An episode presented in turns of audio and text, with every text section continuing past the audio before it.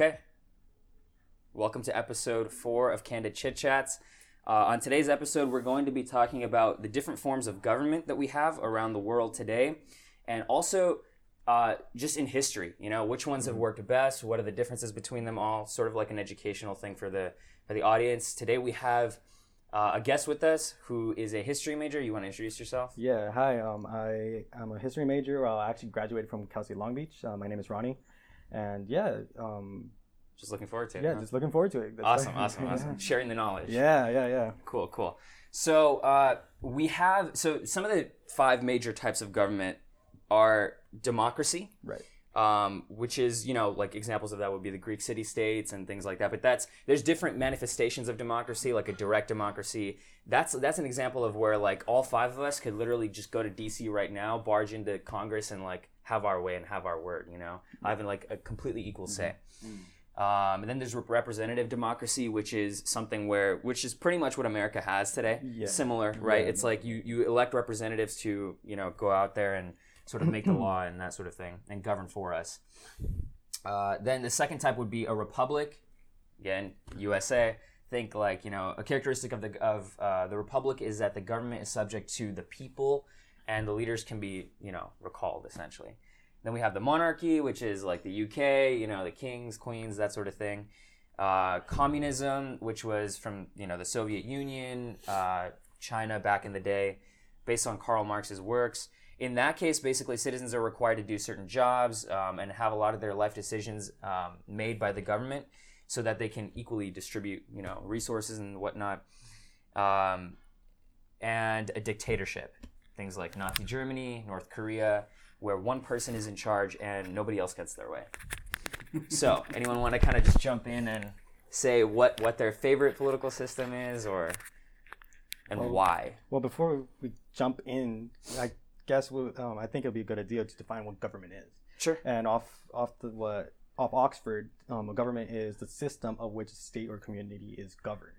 And notice how it says state, because when we use government here in the United States, we say government, we think of you know Washington D.C. and stuff like that. And when we say state, we think of California, Arizona.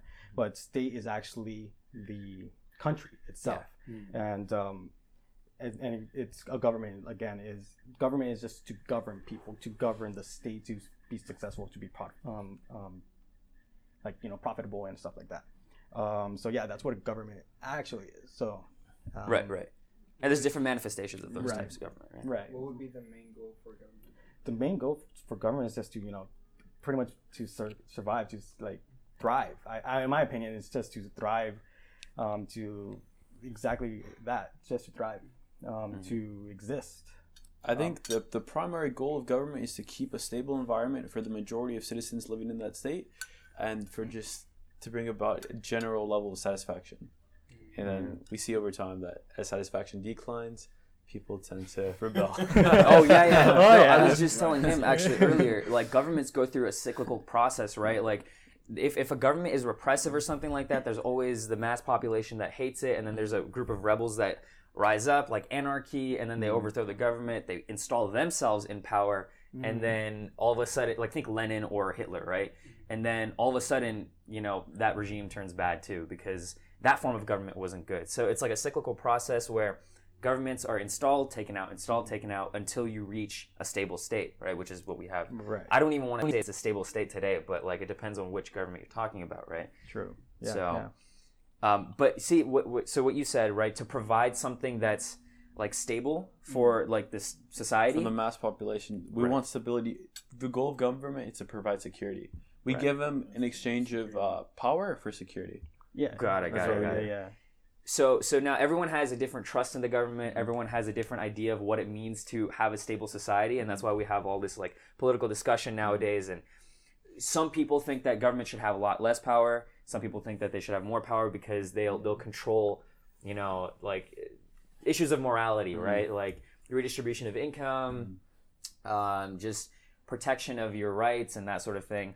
I think I think government is it, one of the key things we have to realize is government, especially in the U.S., was was put there to not not control because you know we we were founded on the basis of freedom, but on on the basis of providing secure rights for the citizens, right? Mhm. Because especially private property rights and things like that, right? If your rights are secured and we have police and like authority making sure that that's executed on, people can go out there and they have the time to go and produce, right? Which helps our economy grow. Um, and so people don't have to worry about, oh, is my house going to get stolen from me, or is you know, are people going to barge in and no one's going to do anything about it? Well, the government's on my side, the law is on my side, right? Right. And people are going to enforce that law. So uh, you know, there's a lot of corruption going on in other countries. They say the law is on their side, but no, no one really enforces it. So I think I think one of the important factors of government is to make sure they provide rights and they enforce those rights for everyone, right? Um, so that then the rest of society can be happy. They can go produce. They can do other things. Um, that's what America, I think, has done pretty successfully as compared to a lot of the rest of the world, right? Yeah. Yeah. yeah, definitely. Especially like like how you said earlier right now, like we are we were found on the basis of freedom, um, and different freedoms, not only like just freedoms, but inalienable rights, like rights that you're already given, Mhm. even when you're in the womb before you're even actually born, you're just given these rights, and no one could take those away from you. And then just enforcing those rights, like called the Bill of Rights, what we have the ten bill, um, the ten First Amendments are the Bill of Rights. Mhm. Just in, like enforcing those rights, it's like appall- like really appalling because like no other government before that has done that. Like they tried to achieve that, but they had they didn't do it successfully, or people just want like especially during the monarchy, like people like the monarch just wanted all the power and and given very little rights to like the people. and yet countries all over the world still classify themselves as like like post monarch democracy democracies, right? And like, Constitutional yeah, monarchy. constitutional Yeah. monarchy, Yeah. monarchy, limit Yeah. monarchy, yeah. Yeah, yeah. so insane. Yeah, there's some that are like so constitutional monarchies would be things like the UK, Sweden, Spain, Kuwait, Tu- Tuvalu, you know, just random countries out there. Then there's also absolute monarchies, right? Yeah. Like Saudi Arabia, Mhm. Right? Those are countries that have like complete control. Though. What do you guys think about that? Like government control. Like how much how much control should the government have over just everything in general? Some things uh, the government having control over is a good thing. Yeah. Some things it's a bad thing. Yeah, Right. It's definitely. Uh, I, in my opinion, I think government should have very limited control. Like, it's like very limited control, very little as possible. Just govern what should be governed. just to keep order. Yeah, yeah, just, Yeah. to keep order. simple order. Exactly, Yeah, yeah. exactly. And then other other than that, don't tell me what to do. yeah, Essentially. yeah, yeah, yeah. You have the military, the policemen, the firemen. They're keeping the safety and, and everything like that. Yeah. The most American statement ever. Don't tell me what to do. For real. I think our views are shaped so heavily by that. By like we're like it's up to us to decide what we want to do. That's like such an American thing. hmm Yeah. Yeah, because it seems like too strong of a government is kind of like determining our paths of life without us having a voice and saying like, oh, in order for you to succeed this way, you must go through this way in a sense because of uh, what government has set up for us. Yeah, yeah, hundred percent. You know, people people confuse the political spectrum sometimes as being when you're on the far left, you want like you have like a communist regime, and on the far right, you have a fascist regime. But actually, the political spectrum should go from total government control to no government control at all. Yeah. right? Total government control, meaning you have things like communism, dictatorships. Um, I mean, not exactly socialism, but that's somewhere on that end. Um, and then on the right, you have well, the far right is like no government at all. That's anarchy, right? yeah. That's like you don't have any control. People are free to do whatever, like steal from you, uh, you know, just harass you, kill you, you know, whatever. This is this is like back going back to like evolutionary Yeah. tribal times, like yeah, you know, like do whatever it takes to survive. There's no authority or control here. Um, so there's goods and bads to government. Yeah, uh, government is. I was I was talking to my cousin the the other day, and he's like, "What do you think of government?" And I was like, "Well, government, I think it's a necessary evil. Like, if you want to see it as an evil, then it's a necessary evil because it does keep things in order. Um, there's like without government, you can't. Society won't function. You can't have a functioning society without rules, without organization, and so yeah, it's a necessary evil. And then he was asking me, so what type of exactly what we're discussing right now? What mm-hmm. type of government fits best? And like as of right now, a democratic republic, what we have established right now, is actually, in my opinion, the best thing so far. He's like, what's past that? I'm like, I don't know. And the reason I don't know is because because government hasn't evolved. Like government hasn't evolved to that, or it maybe has a chance to evolve. Yeah. But I think people are scared of what could Evolution happen. could be. Mhm. Yeah, yeah. How far do you think we are away from a like a radical shift in our in our government? As I don't, uh, in terms of like I don't know, like I think if like this republic still happens, um, then we're far away from from it. But it depends on the people, obviously, Yeah, because yeah. the people want it's all like the government's like for the people, by the people, and it's what the people want should be, into like should happen, and if like I said, if republic still continues and if it satisfies you know our populace, then we'll keep it. We're gonna keep it, and I don't think it ever change. Yeah. If Yeah, sa- yeah. That's sa- satisfaction happens. Yeah, a lot of political debate goes on about like between the left and the right, right? Mhm. Is that what exactly defines government's role? Okay, what exactly Yeah. is a right for the government to have? So, for example, right, you have um, people say like, okay, if the job of government is to protect your rights, then isn't healthcare a right? Isn't the right to have a decent living wage a right for every human being? What constitutes a right? That's a lot of what uh, the debate between the left and the right. You know, um, but then you have to consider all these different consequences. Is is that if we do have healthcare is a right, and government takes control of healthcare, government takes control of of like education is a right. Let's say Right. takes control of all this stuff, taxes everyone heavily. More so, we, we shift on the political spectrum to more government control, which is a little bit more socialist, right? Or democratic socialism, let's put it that way, right? Um, because socialism is like more of a pure form of government control versus Right. democratic socialism is like the people are still the ones that are deciding what the government has control over, right? Like healthcare, uh, education, you know, things like that. And so they're almost willingly, by way of vote, willing to give the power to the government for purposes of whatever, right? Yeah. Whereas the other one, it's like the government takes that power and just says like we're gonna distribute more of those resources and whatever uh, properly. But I mean, that's what essentially the debate is, right? How where where does that right lie? You know, where what are rights? Mhm. You know, what do you guys think? I think that depends on how developed the country is, right? Because if global GDP reaches a point where it is possible to provide healthcare for all people, then it is a right, right? Because then if it's not, then you're letting someone die. The right to live is a right that I think most people would would agree with, right? Right. So if healthcare is required to live, is that not a global right?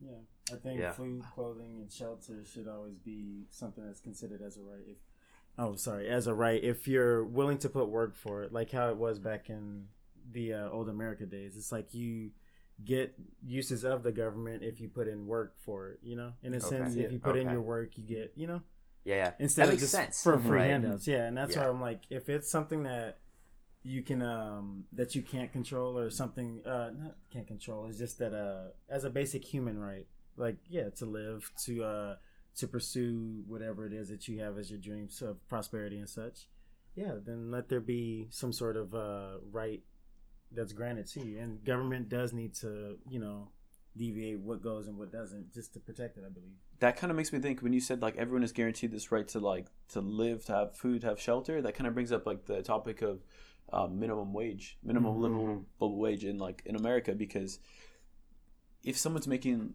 12 to 14 dollars an hour maybe they can't afford to to live in a home to eat like proper like nutrition would you guys consider that is a responsibility of the government to control the minimum wage to a livable standard I believe with the prices, yeah, because um, I mean that would go into crossing control of like companies, which I don't know. I'm pretty sure government, you know, isn't really what's the word?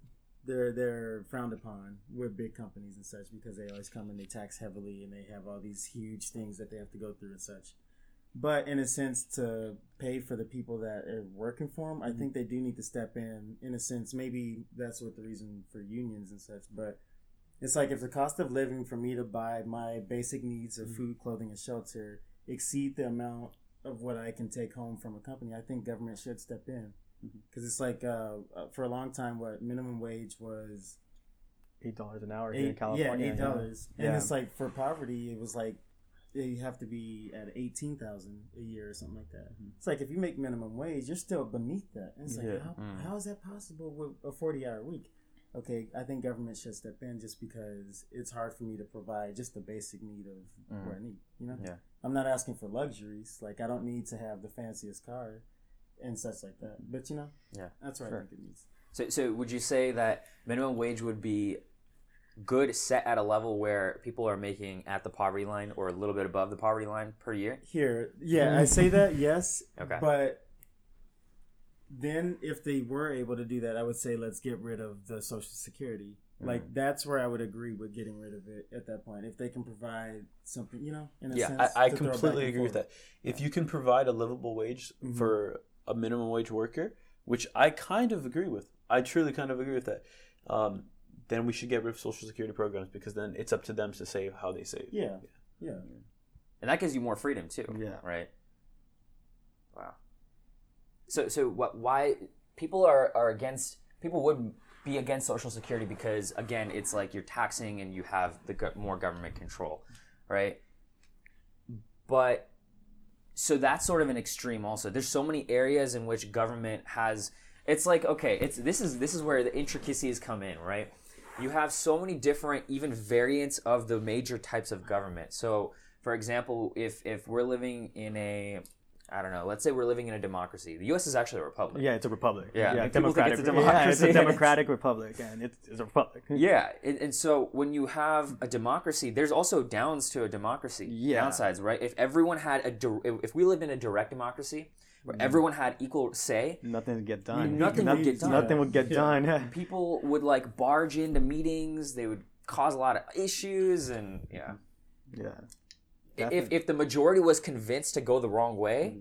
They have complete control. That's it. Even if the majority is like one percent, fifty-one percent, or something, you know? and, and you know, like We in our have a lot of stalemates, even with the um, representatives that we have in Congress. That's why I always personally believe like Congress is actually the ones we need to focus more on the elect because Yeah. if we Oh, yeah. have so much of a 50-50, then nothing's gonna get done. I mean, sad enough to say.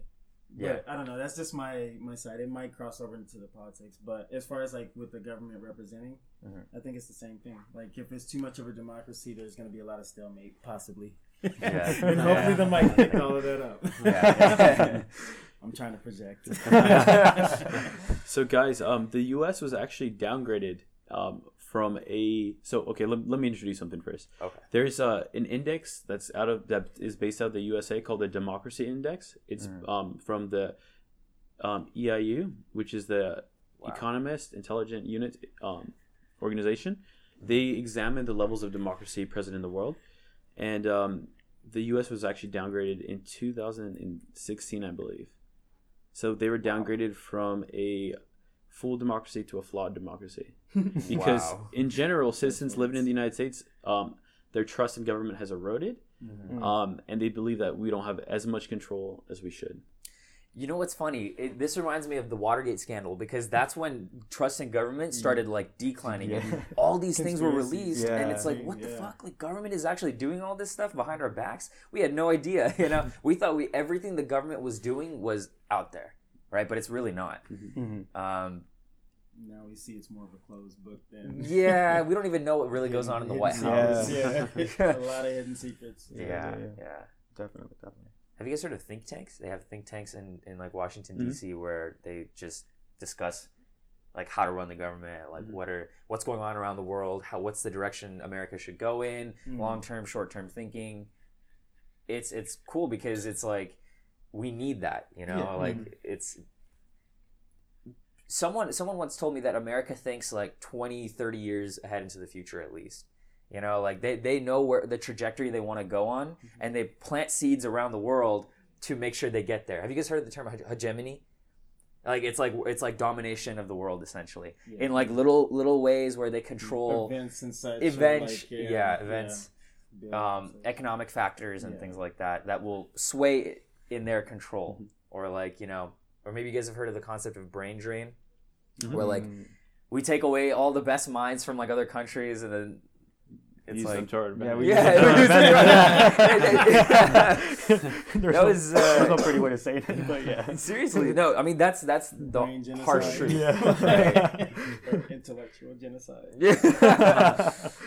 Yeah. I truly think that's changing though because of globalization. Because every other country is more connected, so that is going to change Yeah. a little bit.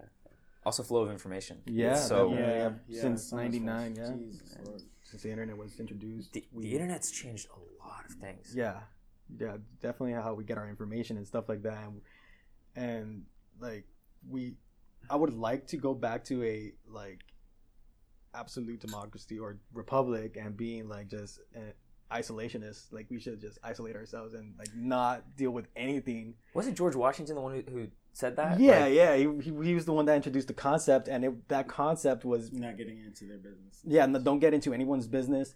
He introduced that concept, and it was it was good till like World War One. Mm. Once World War One happened, we're like, oh, um, Like, we yeah, have you gotta we kinda we kind of have to step in. And but since World War One, we haven't gone back to that isolationist mentality, and I don't think we can because we're too in, into like different different types of. We're too government. responsible for things. In a sense, I think because Yeah. you can't let. I mean, we do like a lot of humanitarian rights and go on like unchecked. But if we're if we're making something in a different country and some child is being like starved and worked like fifty hours a week, like we can't we can't just let that Don't turn a happen. blind eye, Yeah. especially being aware of it now. And then, Mhm. yeah, Mhm. yeah, I agree. I think I think that the environment back then was different because we were such a small nation. We had we had just wasted so mm-hmm. much of our resource, our, our limited resources fighting, you know, the, the British government, and you know, obviously we were outnumbered like crazy. So our government was still kind of unstable at the time, right? When you just create a new government, it's not just going to flow smoothly, right? You need a little practice and this and that and whatever. Yeah. So so stay out of the affairs of others so that we can not only focus on ourselves, like to, to make sure the government runs properly, but focus on ourselves by uh, the economy, right? Right. Yeah. Because you don't want your resources going all into the military to Yeah. fight off wars and stuff. This is actually I was reading in a book. Part of the reason why the UK and Brit- Britain did so well um, for the past like 500 years was because they're an island, right? And there's 23 miles of water separating the mainland Europe from from England, and so they never. Oftentimes, the mainland Europe would be fighting a lot of these wars, like you know France and Spain and Germany, and so uh, they they kind of had their own sort of isolationist sort of thing, right? Because those those waters, that 23 miles was really rough. So you know, the the policy, especially with um, uh, Queen Victoria, I think it was the fir- Queen Elizabeth, the first, the first, you know, or first or second uh, female leader of uh, of the UK or the of Britain, essentially said, let's stay away from the wars there. Put our resources into producing goods and services, mm-hmm. and that's what helped skyrocket a lot of the for, own. Yeah. for yeah, for you know the production. It keeps it perpetual, kind of like the money circulating. If you aren't sending it out on, you know, shit that we can never get back, instead just pumping it into the societies and such, where it's like, oh, maybe the schools can save the education for arts, and you know, and then Yeah. maybe you might inspire that next innovator to go out and create another app or another device and such, Mm. and then therefore we have a better economy and such. But I mean, that's just you know, in a in a dream state that if everything works properly, but you know, we're in a place where we can actually do that. I think as long as we stay out of, like how you're saying, kind of just stay out of other people's business. If we if we can't, like as far as if it doesn't violate human rights, like natural rights that we would for our own citizens, Mhm. okay, we should probably stay out. Mhm. If it's over things that are like based on economy, like for example, how people think the war for oil and such, Mm. it's like all right, yeah, stay out of that instead of spending all that money over there. Like we could take that, we could be out of a deficit and actually Yeah. surplus, like we were supposed to be. Yeah, yeah, yeah. And then we could take the astronomical taxes and bring them down and still be Yeah, good. yeah, At least, you know, that's in a perfect world. Yeah, yeah, definitely. I think I think it's fair to say that the U.S. has the, the number one superpower the U.S. has, and the reason we are such a you know a world superpower, a renowned superpower today, is because of our economy. Would Mm, Would you guys say so? Like Definitely.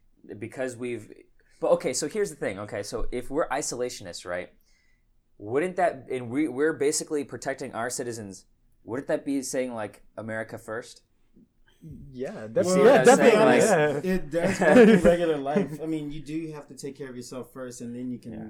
put out. Yeah, because it's like if I'm sitting here dying with a knife wound, and somebody else has a knife wound, and you know we're You can't Seeking help help. others until you help yourself. yeah, Yeah, it's like well, in order like I know how to fix knife wounds. Let me fix myself first, and then I'll go. Mm-hmm. You know, hurry up and fix that person. Like I don't know. Yeah. That's a yeah. Yeah.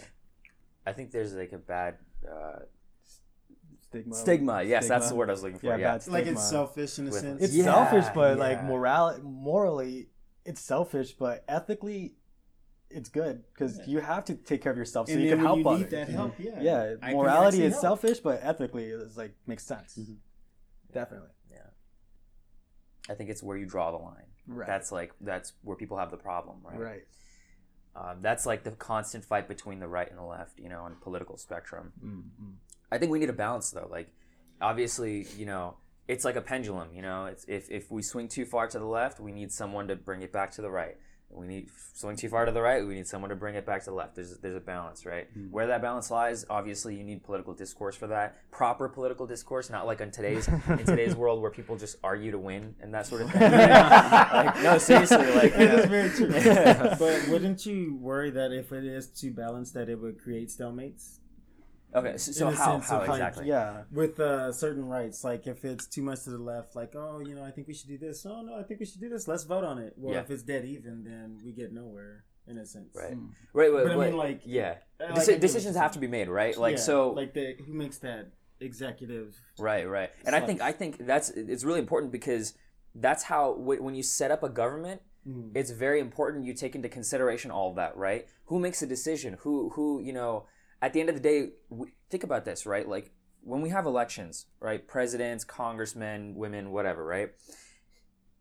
It's it's almost like 50-50. What did you say?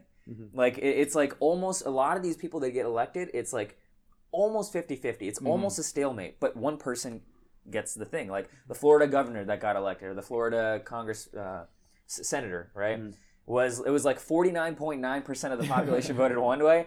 50.1% voted the other way. It's like, how do you make a decision now? Yeah, uh, yeah. You have to decide, right? So, Yes. we have a, we have a whole process for that decision, and that's why it's important. Yes, one person may be in power, right? We have one president, but like the next term, and that's why we have consistent like terms, right? We only have a four four year term limit. because we want diff- different Yeah, fresh and- minds. in. Yeah, Yeah. yeah, and honestly, I, I, I like our our system, but honestly, in my opinion, I think, and this might be controversial right here, um, I think Rome had it right. okay, Ancient Rome had it right. They had it right um, with the dictatorship of C- um, Caesar taking power. Rome was a republic. Rome was is was a republic, and they had senators. They had mainly senators, and um, and what and like you said, like they had public discourse. They were discussing back and forth. But what I liked about Rome is that Caesar, he's like, yeah, I hear what you guys are saying, but we should. I, I'm taking everything in consideration, and we should do this. He, Oh, des- he instead of- decided. Yeah, Yeah. not He- being uh, yeah. indecisive in a sense. Yeah, he decided we should do this. I hear everything that you guys are saying, and we should do this instead of like undecisiveness and nothing happening. Yeah. I mean, they had a Pax Romana for what's what's that exactly? Pax Romana was like hundred years of free of peace. wow. Yeah, of no war, and Do I was like, Do you think part of the reason that they were able to expand their empire so well and so large is because they didn't have to waste time fighting amongst each other and they had, you know, let's say someone making the decisions and, and like a proper system of government where things are running efficiently? Oh, definitely. You know, like they weren't. uh, It wasn't until like you know, after Augustus Caesar, after Augustus, like, like um after Augustus' reign, that's when shit went down. Essentially, Yeah, that's when yeah. sh- like it just went down.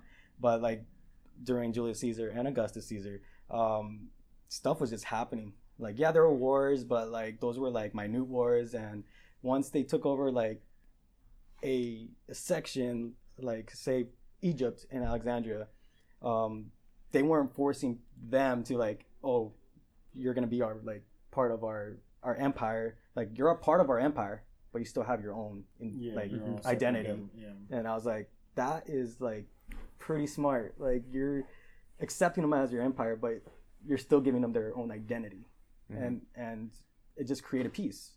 It just like in a, in a way it created peace. They say every every empire has the ability to fall like Rome does. Mm-hmm. So you have to be really really careful about the policies you enact, about the way that your country goes down, because you think you're so invincible, and all of a sudden something happens and your whole government crashes. Or Aren't we in the longest running empire of all time right now? I think so. I think so. but it, it- no, you're 100 percent right Yeah. about that, and I think it is it, it is a wondering when the different. Uh, I think it's a different state today, right? You have technology, you have information, but I think to sustain that is very tough. You have to have like things like. I don't know. It, it's becoming more and more competitive nowadays, right? With like other economies growing so rapidly and things like that. part of the the good part of about our empire per se is that like we have entertainment as an aspect. So U.S. entertainment has been spread throughout the world. So we're influenced them. We're influencing them. So that's like part of the. That's a good part about not being an isol, um, an isolated nation is that we're like we're out there and they're like, oh yeah, Americans. We grew up watching your TV. We grew up hearing your language. Hollywood, We'll do some business with you. Yeah, yeah, Yeah, and it keeps us in power.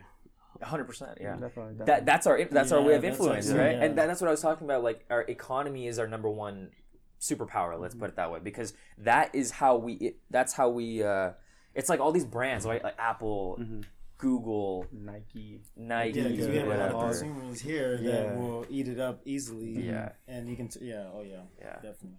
The American influence is is a lot more than people think. So. Yeah, definitely. definitely. Going back to the whole Caesar thing, actually, I had a question about that. What did you say that? C- So Caesar was assassinated, right? Oh yeah. And because they thought he had too much power. Yeah. So so how can we tie that into forms of government? Right? Like if that form of government, right? Like he had we have one person, wouldn't that be- almost kind of be like a dictatorship? He, he was a dictator. No, I- Okay, I, I, okay. I, Was I, he's I, I, like I said it. I, I actually said it. I was like, was, was yeah, I'm like, he was a dictator. That's why I said it was controversial. Like he Yeah, was a dictator. Rome was a republic until Caesar took power. Okay. And but the funny thing with Caesar, it's like, yeah, I have power. I have absolute con- absolute control of what uh, this empire is going to produce. But yet he still had a senate and still heard Yeah, the like I hear of the different advisors and yeah, he still heard the. Okay. advisories of the Senate, and which made it interesting because I'm like, you're a dictator, but you still have a Senate. You're still hearing what's going on. It wasn't, and and, and look how great Rome was. 500 years, 500 years. I was like, oh wow, they had something right.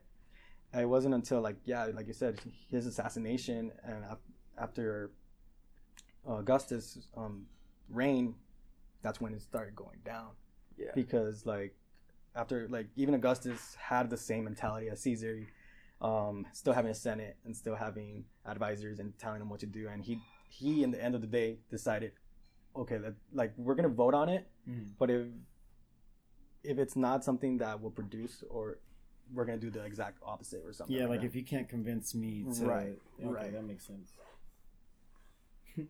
Would you guys say that Vladimir Putin today is becoming the most like modern dictator because he's been in power for about 18 or 19 years?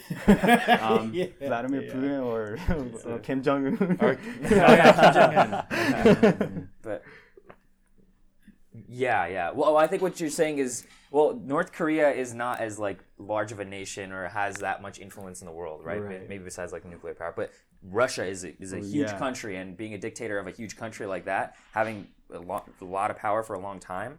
How wasn't it like they have elections too? There, They do, don't they? So he changed the constitution. He oh my Oh, god! wow. See, that's you have to be careful Yeah. of that. So he was, I believe, he was the president for four years, and then he changed the constitution so he could become president for an extra six or something like that. And then he he went from being the president to the prime minister or something like that. Oh my god. Yeah. Wow. So Like, they have a let me different just president. Change the whole government by itself, and that way I can stay in power. Yeah. Yeah, yeah. He's a smart man. 'cause nobody cause, beat him to yeah, cause confusion does- and no one knows what's work? going Yeah. on. well, well, not even just how does that work, but how does one person have the power to do that? You see what I'm saying? Like he Like, had to where have did he either come from to do that? yeah, like he maybe he had to have major influence, obviously, but besides influence, he had to convince he had to be a necessary asset for that government. Mm-hmm. You see what I'm saying? Because otherwise they'd be like, no, why we don't even need you. Like we, we like not even just that we don't need you, but it's better to keep a balanced government or whatever we mm-hmm. currently have. Why would why should we keep you in power. Like that wouldn't happen in the U.S. so easily. No, because just because of the branches we have instilled. Yeah, Yeah, the checks and balances. And there, I don't know what type of government Russia has. It's a dictatorship, obviously, but mm-hmm. like. On, on on what on paper what is the constitution like? Like- Who's enforcing that? Mother Russia. No, Man.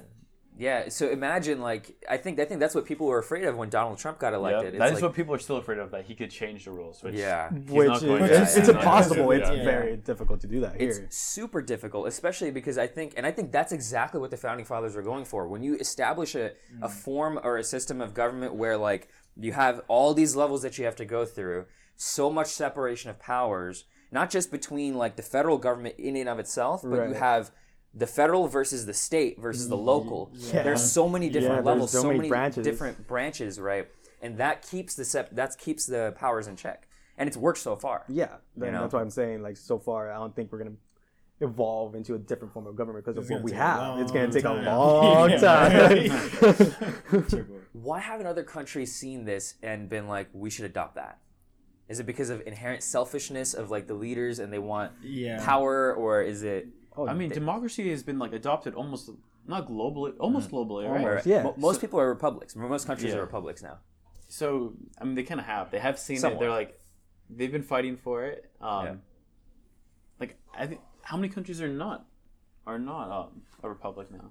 Some That's a form good of question. republic. there's there's That's like question. a lot in the Middle East, Iran, Iraq being Saudi Arabia, and those are like not oligarchies, um, theocracies where the religion runs the government, which is ve- Wow. yeah. So like like I said, Iran it's mo- mainly the Muslim religion running the government. So whatever their beliefs, that's their government. And I was like, wow, that's total. doesn't doesn't the government rule a lot of iran's like decision like iran's dis- decision making like the government has a lot more power there what kind of a, is it like it's not a dictatorship there is it It's not. I think it is a democracy, but what you're saying is that um, the actual like the people listen to the theology versus the government. Right. It's a complicated issue there because I believe there's. I believe are they Shiite Muslims there? Shia and Sunni, I believe. There's both I believe. I'm not sure. Okay. I, gotta, I gotta double check on that, but. Wow, that just shook out some cobwebs. I was like, oh, yeah. Well, doesn't that kind of tie into like? So okay, let's talk. Uh, and this is going to get a little. It's going to shift a little bit more into politics, then, right? Isn't it? Then, don't you have to consider that the people that immigrate here, they bring that ideology here, and they, if they become voting citizens, then they vote that direction, or they have some sort of influence, and that might end up changing our government. Yeah. Isn't that what a lot of people are afraid of? And I know that's sort of controversial to say because it's like, well, we should allow immigration like this, right? But part of the reason they have like tests to take and like things to learn about the American government, right, is because you need to understand and know how the government was formed, what its function is, what its purpose is before, and you need to be educated on this stuff before you Yeah. before you become a voting citizen, right? I think it would take a mass amount of people for it to actually change. Yeah, yeah. Yeah, Yeah, that's definitely. a mass amount of people. Um, Right. I don't think we'd have any problems from like um, Middle Eastern immigration Okay. because there's not enough of them coming here for that to be a problem. Mm-hmm. Right, right, right. Especially if you counterbalance the people who come from like Central and Latin America, they just Yeah, yeah, pop yeah, prop up so they kind of outweigh it. yeah, Um, but it is something to consider, yeah, yeah, yeah. especially in the coming years and Yeah. how mm-hmm. immigration changes. Mm-hmm. they have different forms of government all around the world. Yeah, so like it's it's like the influence that they've had in their countries before, you know, they also bring that influence ideology, with yeah. them, right? Not not it's not bad like to have not. diversity and cultural that culture to bring that culture is not a bad thing because Right. we're a melting pot, Yes. right? Yeah. Or at least somewhat. um, but you also have to consider that they're they're bringing a certain way of thinking also uh, in forms of in the terms of government right and i think that a lot of the times like like if you go back to like the cold war people were afraid of they call them commies right like they had like such a negative connotation to that word because they're so afraid of this communist type way of thinking which spread all over asia right they try to contain it containment right, Right. the containment policy or whatever and if they didn't contain that, that's what the whole Cold War was about. That's why we didn't directly fight the Soviet Union. It was more of like, hey, let's stop them from spreading their ideology. They're already gone. Like we're not gonna fight them. like we're Yeah, nuclear power. Yeah. Like the whole if- Cuban if- Missile Crisis was all about that, and uh, yeah, dude like if, if you have two massive nations fighting each other during a time when you have nuclear weapons it would be a chaos right so that's why you have to fight in these small countries like vietnam a lot korea of cold, hot wars, small hot wars, yeah, yeah Yeah. yeah yeah definitely. but to contain communism that was the key right Yeah. their form of government was to be feared let's put it that way because they in communism right you have complete government control. They tell you what to do where to live what to produce mm-hmm. because they need to distribute resources equally right? And that there's moral grounds for that right? Mm-hmm. The moral ground being that well why doesn't everyone have why did, why are there some people that are rich and some people that are poor and some people that are in the middle right? We need to equalize this. So who's the authority to do that? Government. Yeah, yeah, and and, and the reason people were afraid is because it take it's like the very opposite of what America is. America Yeah. is, you know, you come here, you work for what you Yeah, you, you work, work, for you it, eat. you, you eat. Yeah, exactly. you work, for it. Basically. basically, and right. and and all, along with all this, you have freedoms and Mm. having a communistic state where the government tells you to do everything. There, there's your freedom. There's no freedom. There you go. So thinking about that like you work you eat statement as our economy changes and as automation gets rid of a lot of jobs mm. how are we going to feed people when they can't work? We gotta teach them mm. how to fix the robots. yeah, Yeah. no, yeah, me- mm-hmm. mechanics. Mm-hmm. Because So- but see that's the thing you not everyone can learn to fix a robot. Though. yeah yeah. And have you guys heard of the whole hashtag learn to code that's been going on on yes, twitter? Yes that's a really controversial thing because it's like you're telling someone that's like 50 60 years old To who to uh, just like learn to code and like it's a controversial thing now but and then some journalists have been getting fired also and then they that so these people the, the people on the right backlash at them and say oh yeah well you should hashtag learn to code now what about you you know um, and so it, it's kind of like I don't know. It's it's it's controversial. Let's put it that way. But you're right. The automation thing is a good point to bring up. We might have to shift to a, a more like socialist type nation, don't you think? It, to I think accommodate. I think that's coming very soon. Yeah, The next like 20, 25 years, Yeah. it'll be here. yeah. Only because if, for example, right, like we saw the podcast uh, on Joe Rogan with Andrew Yang. I don't know. I I think I recommended it to you Yeah, too. and I was like, Yeah. too long. yeah, Joe Rogan's podcast is going on. Um, what he's saying is what he, he made a good point was that if we have all this automation coming, all this technology coming, it's, and his main example is truck drivers. Mm-hmm. Not only truck drivers, but diners. You know, he said eighty three percent of jobs uh, paying under twenty dollars an hour would be taken away by two thousand thirty mm-hmm. because of automation. Hmm. That's scary to think about because what what's gonna feed those people now? What are they just gonna have to learn like all these fancy skills to like? And you need survival of the time fittest, to, man. like, you need yeah. survival of the Dude, fittest. Yeah. But see, survival of the fittest. See, like that's a very capitalist mindset. That's Yeah. like survival of the fittest, dude. You find it. You got to adapt to this. Yes. But isn't that morally incorrect? Because it's like, well, there's gonna be a there's gonna be riots, dude. Like people are not just kind of like Maybe that's when the government know. resets. That's when. That's when the That's government- when it breaks. that's when it breaks. revolution. Uh, revolution. Yeah. you know. Yeah. Well, that's why I think the a more um, welfare state is going to have to occur because if they do not start increasing welfare, um, in the term of like social or just social assistance, then people are going to riot and people are going to break it. Yeah. I mean. the- It's one or the other. It's going to be riots or it's going to be socialism. yeah. Yeah, but like, look what's going. Look, look what happened to Nicaragua just this past year. Um, they they, the government actually, have they were more like a socialistic state, even though they're um, democracy. Um, and they took out they took out social security, and people were rioting. Like they're like, "What the heck? What are you doing? Like, you took away our social security and you raised our taxes for what?" And there has to be like a produce for like, exactly, but see, they're mad that they took away Social Security Yeah. because, like, okay, we are a socialist country. We should be having Social Security. Why is that not happening? So then they're angry. They're going to riot. So the government there is going to topple, right? Like, yeah, oh, they already toppled. Oh, they already toppled. they There you already go. toppled. there you go. So that's what I'm saying. But see, if that isn't here, if if that isn't in place here, then it, our government has to topple as well. Like, yeah. That sounds like like, it had. I feel like it is. if 100 million people are starving, how are you going to keep them in check? I think mm-hmm. Jordan Peterson said this really well. You know, he he said he summarized the balance between the right and the left, and he said, so on the right you have people who want to increase or keep not increase necessarily, but keep the dominance hierarchies in place. Meaning, this this hierarchy like there's rich, there's poor, there's middle class, there's whatever upper class. They want to keep that in check because what does that do? That keeps our freedom. And obviously, when you have a free society, people are going to work differently. There's always different. There are people who work harder. Some people work. Some people are more talented, so they make more money, right? And there's going to create inequalities. You're going to mm. create inequalities mm. essentially, right? So, but the the left, what they try to do, give you know, give more government control, taxes, you know, to redistribute the income and close off that inequality, right? Their whole, their a lot of their platform is equality, right? But there has to be a balance because if you have too much inequality, the people at the bottom and let's say like, the, have you guys heard of the Gini coefficient? Like I, I feel like you might have no. Oh, the Gini. Oh, Gini, like the whole banana Yeah. curve? Yes, Yeah. yes, yes. If we become a what's called a banana republic, mm-hmm. right, where where I, I'm not going to go into the explanation. It's it's a complicated like thing, but I'm going to try to summarize that. Essentially, what you you have a society where everything is distributed equally financially, mm-hmm.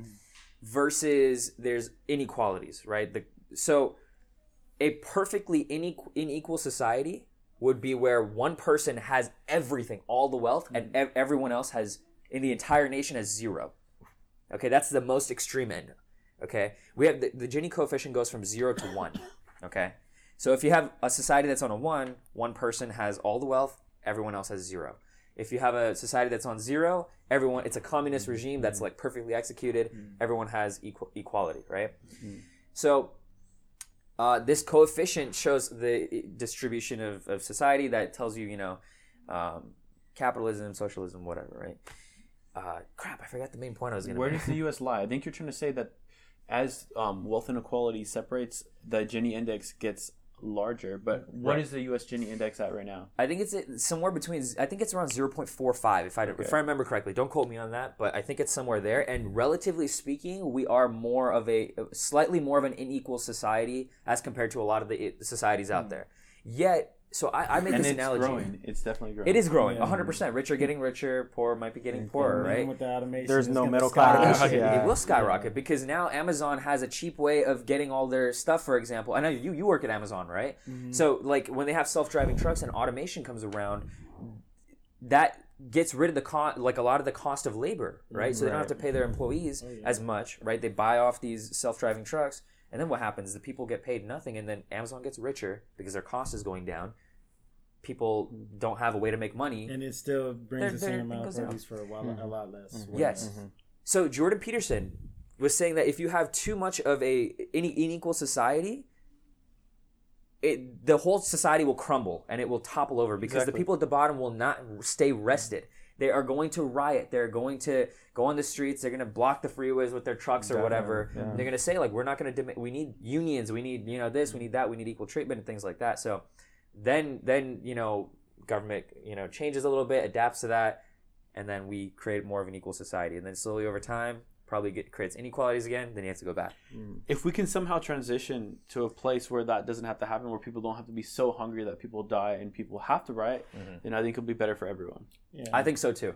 Yeah. That's what I'm hoping happens. Yeah. As unlikely That's as what I'm it just- is. Just but- give it to where they can have the basic needs, yeah.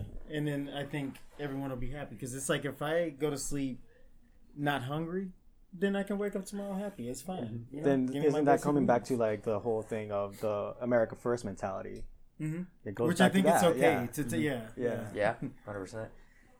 and it, that mentality that's a more what, what would you consider that like more of a uh, nation nationalist mentality or It's sort. I, I or, yeah. or I mean, a I guess so. patriotic I guess so. But but a country always has to take care of its citizens, right? They always have to watch out, and at the same time, they could still be looking outwards and making sure you know what's going on in the world.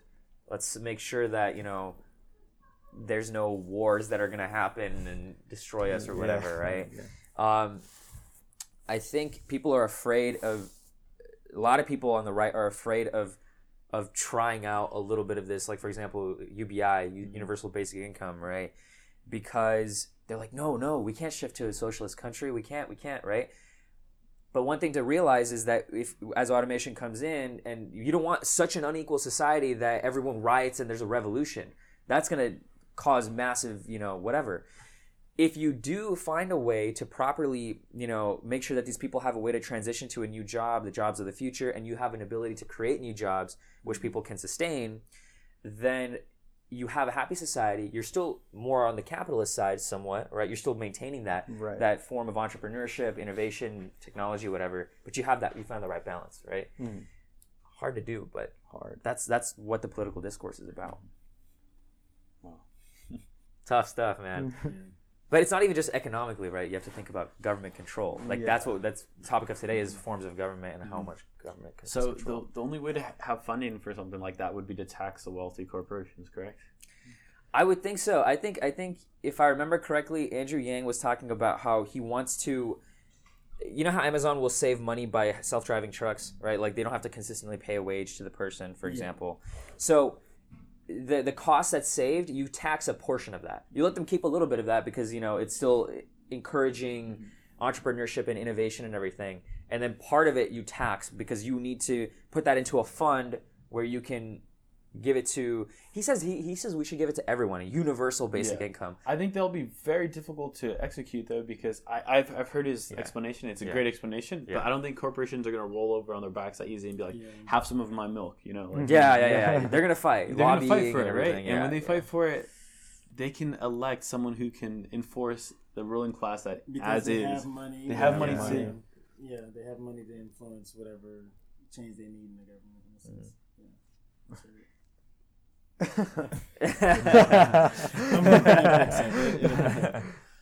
Because who's to say that they can't in, they can't keep status quo as is, enforce some kind of martial law? And do you guys know what martial law is? actually, no. Could you explain? Martial law is when um, the a nation's military comes out and controls its own people. For like curfews and such. For Yeah. curfews. Yeah, yeah, yeah. That's like a dictatorship A type dictatorship. thing. Yeah, yeah. Like if the U.S. military came onto the streets and was like, you know what, you're not gonna get food. Go back to your house. Something like that. Wow. I don't think That- people would stand for that. I think we, we have such an American spirit that we, we, are gonna we're, revolt. we're protected Yeah. anyways by that by Yeah. the by one of our amendments. I think don't quote me on this. Probably the third. Okay. Where martial martial law can't happen. But it Oh, has. really? happened. Yeah. Yeah. it was- Huh? I don't know. Yeah, martial law has happened. When? So the amendment you're speaking of, I think, is referring to like we will not um, we Keep will soldiers not in our house quarters. any soldiers in Yeah, our realms. well- but that was referring to like the British Redcoats, not particularly um, our U.S. military. Yeah, but it still is our U.S. military because let's no look this up real no no Which one is uh, no military no military can Personnel. personnel can force like force themselves to come into your house and you have to feed them and all that stuff. Yeah, Third Amendment is no soldier shall, in time of peace, be quartered in any house without the consent of the owner, nor in time of war, but in a manner to be prescribed by law. Okay, in time of peace. And Yeah, yeah. In time of peace, right? So Right. in time of war, um, so we have a drug war. It's classified as a war, and a lot of things can change because Right. of a war. right. Right. Um, so who's to say that it can't be a class war or something like that, like Ah, a war of Mm. peace, a Okay. war of peace, a peaceful a, war. war of stabilization, maybe. Okay. It is very possible. there's nothing we could do about it Yeah. too. Yeah. Yeah, Very there's no way possible. to fight that. Do you guys think that wars will continue happening because, like, like actual wars, not like not like, Like like, like- human on human contact. yes. No, it's gonna be drones and Oh Oh. yeah. and different things like and nuclear maybe like Dude, that's it's the very- problem. yeah. it's a lot easier like- to do a drone strike than to send someone with a fucking AK forty seven Yeah. into your Yeah, backyard. You know what I yeah. mean? 'Cause But you then it's like pay for the food, You don't have to like. You don't have to risk medical- human life. Yeah, and human life. Yeah. Yeah, on yeah. top of that, like Would you say that like that's moving into like Terminator territory? Definitely. Oh my god. Skynet. Dude. Okay, so then And if Um, there's a software that can recognize threats versus um, like friendly citizens and stuff Yeah. like that, or like innocent citizens, yeah. then it'll be even easier. You can send a drone to I come think like that's through. why, like, yeah, a lot of the automation is slowed down because of people are afraid of that. Because it's like, well, where do they determine like, oh, there's a kid with a grenade or like there his dad's gun in his hand. Do I shoot him or do I not shoot Yeah. him? Like, where does the you know the AI understand or like the system understand Whether it's a friendly person or an enemy. or I Yeah. mean, like you know, whether to execute or whether to you know disable and such. Yeah. don't know. Yeah, that's tough. I think that's why automation is taking its time slowing down. To be honest, Uh, but I think it will speed up once uh, and this is going back to like the minimum wage thing. But if we Mhm. increase minimum wage, then a lot more Oh, co- companies, companies, are going to be to yeah. to to uh, Incentivized to, automation. yeah. Yeah, you don't want to pay makes sense. employees Yeah, more wages. exactly. Yeah, that makes sense. Yeah. yeah. So like if people But I mean, the automation asking- to that like extreme of like deciding where somebody lives or dies, I Right. think that's gonna, I don't know. Yeah, it's like- gonna touch a lot of people morally. But like as far as automation to deliver products and not, you know, things that aren't very harmful and such. Where does okay? So if you're driving down the road in a Tesla or a Tesla-like vehicle that has an AI driving for you, Mhm. if the car is controlling it and not you, if a kid runs out to grab their ball in the street, what does the car do? Does it turn to the right and crash into a wall and kill you, or does it run the kid over? Yeah. See. it stops. it's uh, it's There- squirrels in there- brakes. there There will be situations where the car can't make that decision, Yeah. Where it's either you or the child, or you or the other person. Because what if to the left of you is tr- like oncoming traffic, like coming this way? If, if traffic is coming one way, and there's like I don't know a mountainside on the right side of that, um, and there's only two places to go. Yeah. Like where does the AI decide? Like. You know what I think in that case? I think, and the the reasoning I have for this is, I mean, I don't want to. I'm not going to say I like it's morally correct or anything, but I just this is if you had to make a decision, I would say go for the kid. I'm not Wow. gonna say, run the, kid. No, no, no, the reason that, Well, the reason I say this, the reason I say this is because you are not responsible for that. It was not your fault. The parents of the kid should have made sure that the kid was not. No, seriously, like you It have is- to have it is- it rules in place. If you Right. don't follow those rules, if the person is like Yeah. not following the rules where they're like crossing the street without yeah, that's that, that's not That's- that's that dude. The parents' responsibility, Yeah. you know, and and I would think that you would program your machine, or they would program machines to protect the person in the machine first. Yeah. Well, because they well, we go off like because you spent yeah, but if we go off like um, you guys seen iRobot, right? If we go off the three laws of robotics, the first law is a robot may not injure a human being or through inaction allow a human being to come to harm. So that right To there, harm, yeah. yeah. that right there, like So protect the what it protects the driver or the kid, which one? Yeah. it can't Wow. protect both. Though. Yeah. In some situations, you will not be able to protect both. Right, and that's hard. It's very difficult. Okay, so in the situation that you said, right, Mhm. you're in a car, you're driving, a kid passes by, there's oncoming traffic on the left. Okay, we don't need a direct situation. Just if there has to be an option, because there is a time where Even there, in iRobot, they were talking about that where the girl was stuck in the car, Mhm. and it was like, well, the human, he, you know, he had eleven percent chance, and she only, or she had eleven percent chance, and the guy Yeah, had like like sixty 90, percent yeah. or something. So It's like who calculates that, you know? Because it's like, well, that was Right. somebody's kid. Yeah, In a sense. right. that's what he means. Like, Yeah. where does it come? Well, with the whole automation thing, like uh, at least with, that's why you always need a driver in the back seat or in, behind the wheel, right? Because if it gets to a situation sort of like that, it will like let the driver take. But if we get to the point where a driver is no longer required, like because people fall asleep in their Teslas all the time. They do, They do, right? but then that's why you sign a waiver. The Tesla's covering themselves, saying, "Hey, you're not supposed to do that." Oh, I understand that, but I'm saying like as technology advances and as people uh, or as machines as technology As it becomes more advances to the, uh, to the point where it just delivers the places, most of the times they're gonna be designated area like driving areas where those machines are the only ones passing by, kind of like a train station where you're not gonna see kids running down to the train. Right, but don't kids still get hit by trains today? Don't kids like still end up running onto the tracks and get hit? Mhm, They do. True, true. That's true. I mean, True. in that sense, it'd be Like, the kids' fault. The kids' fault. Or the parents' fault. The, Not the yeah, kid's the fault, parents have to teach their So- kids. You know, it's like Because if there's a designated area where you're not even supposed to be there, yeah, supposed to Yeah. But it, it happens is what I'm saying. Like. Okay. in in this world, in this reality, that does happen. Mm. So what would you want it to be programmed to? To just keep going? what it's gonna do what it's programmed to do and keep going. And so if it's already programmed to do that, and if there's not supposed to be many obstacles in its way, I mean, I'm sure it'll try to stop, but Mhm. if it can't, it, it's a fatality. It's not like you can do much about it. yeah. Although in this world, there's no either ors.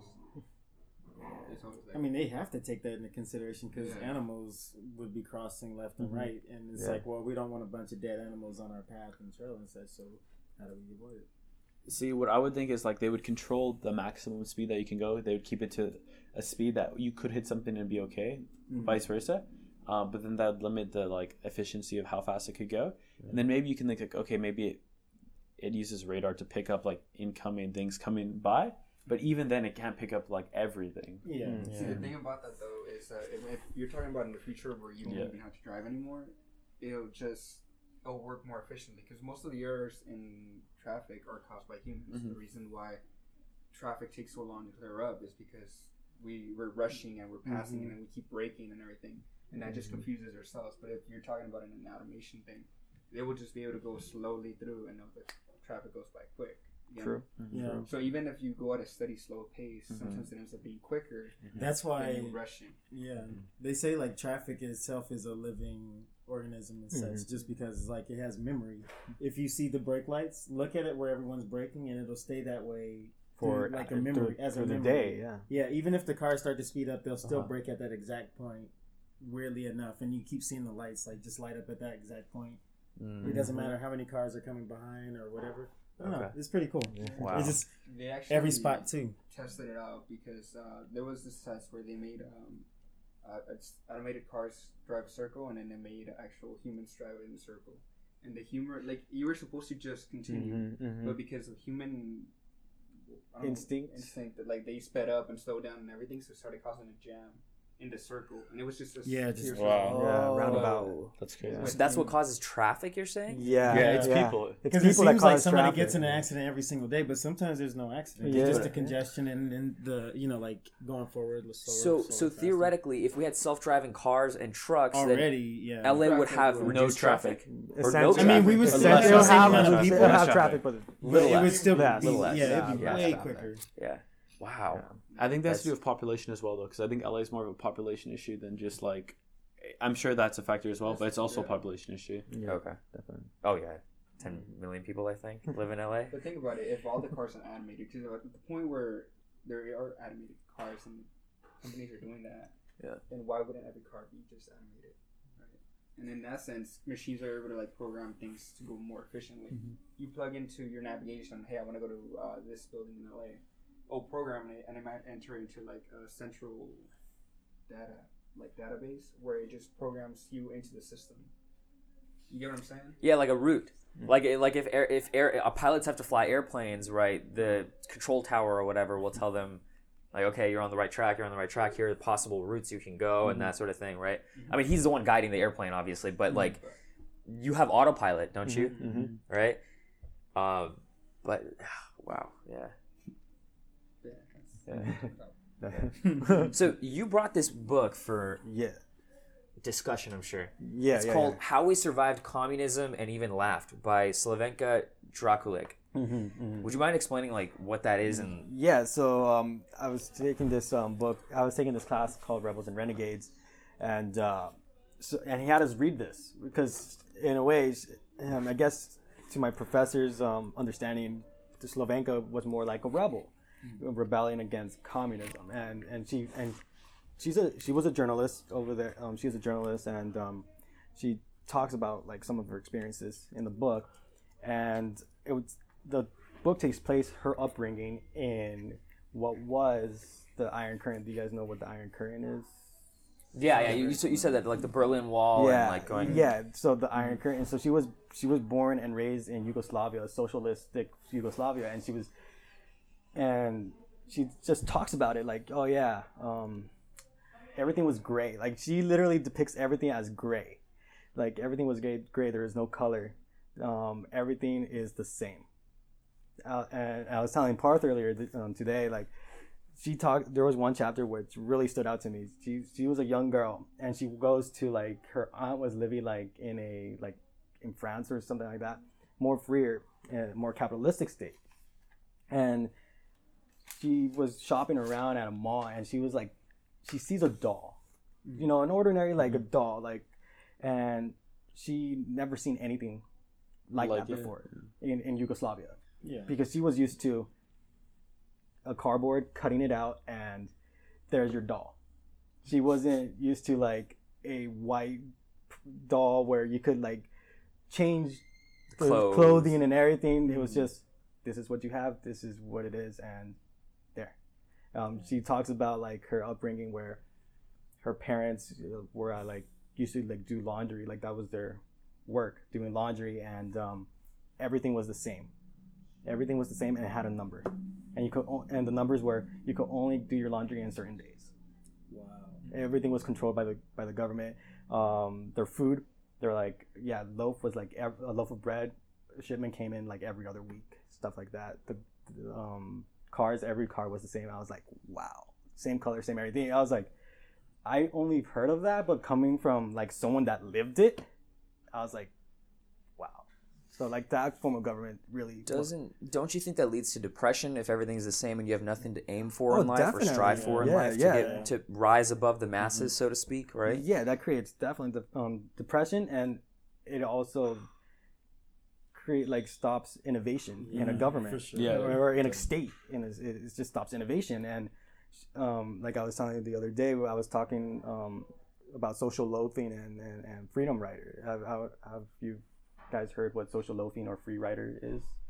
So it's a concept. It's a it's a phenomena in social in in sociology where uh, a free rider. So to better explain it, how many of you Uh, someone that just takes all the things. The and public goods. Yeah, and does and Yeah. doesn't do anything. Okay, yeah. That's a free rider. A social loafer is like say us, like we're in a group, and we're all pretty smart, and um, and since we know we're all pretty smart, we try to do this one task, but none of us put all our effort into it because we already know like, like we don't put all our effort as if we were just working it like individually. Individually. We put a little bit of effort, but not as much, and mm-hmm. then there you go, you get the end product, which is like probably a B work mm-hmm. instead of being an A, and that's what like in socialism, that's what it like seems like it mm-hmm. because everybody's working for the same thing, but nobody puts their full effort. There's no individualism that can create the innovation that is Right. possible or the Right. perfection that's possible. Right. I see that. The example you gave before was uh, a group project, yeah. which it's like you know, you want to explain that? Um. Well, Julio just pretty much said it right now. Yeah. Okay. Well, well, it's like in, in a high school group project, Right. right? It's like one person does like eighty percent of the work. There's like four people who take more of the credit, right? Is that social loafing? Is that what you're saying? Or, yeah. No, no, no. Social loafing is like or free like rider? That's free- more of a free rider. Yeah, thing. free rider yeah, just okay. like ev like one person does like none of the work and just takes the credit while everybody else was doing every like everything. right, right, right, right. And social loafing is if we're all in a group and we all we all know we we can oh, achieve yeah, this. Yeah, yeah. That maximum effort is not put in. Yeah, There yeah. has been some socialist countries that have thrived, right? Like Sweden. So. So- oh, uh, and, and that's not a full socialistic state. It's a democratic socialism where Sweden. I mean, you have IKEA, so. so it's- There's no IKEA in a socialist country. in a truly socialist country.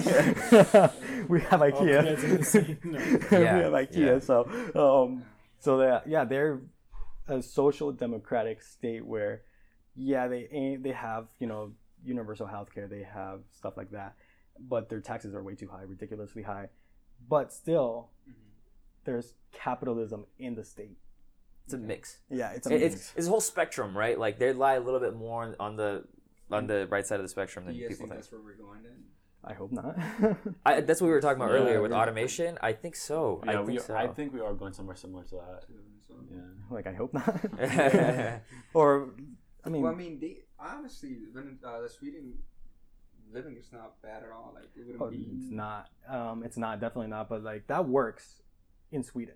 That works in because Switzerland. small Yeah, country, that works in those um, smaller countries. Here, it's But be here difficult. with automation, right, without the need to have everybody working, mhm, it might work. it might, So- but it's who could say? That's true. Who could say?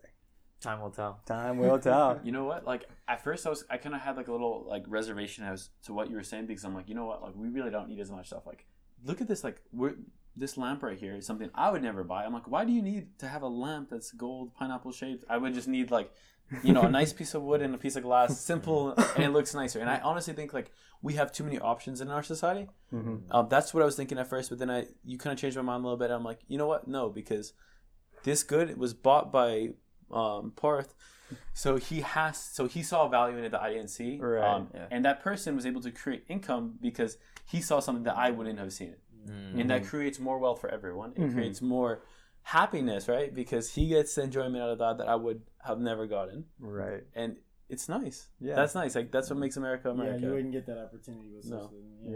Yeah. also it makes a person unique right like every, everyone having like these different items it's like different pieces of clothing different pieces of furniture mm-hmm. different house like you were saying before in the book right if everything's the same everyone drives the same drives the same car you are not unique Yeah. right there's no individualism You're, it's all you're a collective. number mm-hmm. essentially. Then Yeah. I was like, that is scary. That's like a scary think part. our economy would tank because of that. To be honest. Wow really I, I I don't know. I'm just thinking in my head because if if it is like that, like all the top people, well, fuck it. If we're just all gonna get the same whatever, then I might as well not put in all the work because And that's where you get like, the free why, rider yeah, concept. Why should I? Yeah. Yeah. here's something to consider okay people uh, human evolution changes very slowly right and we've been adapting since the industrial revolution like technology's That- been like that's going pro- that progressed. Yeah. Okay. IQ is not changeable, correct? Or at least not much by like a lot. That's a harsh reality people don't know about.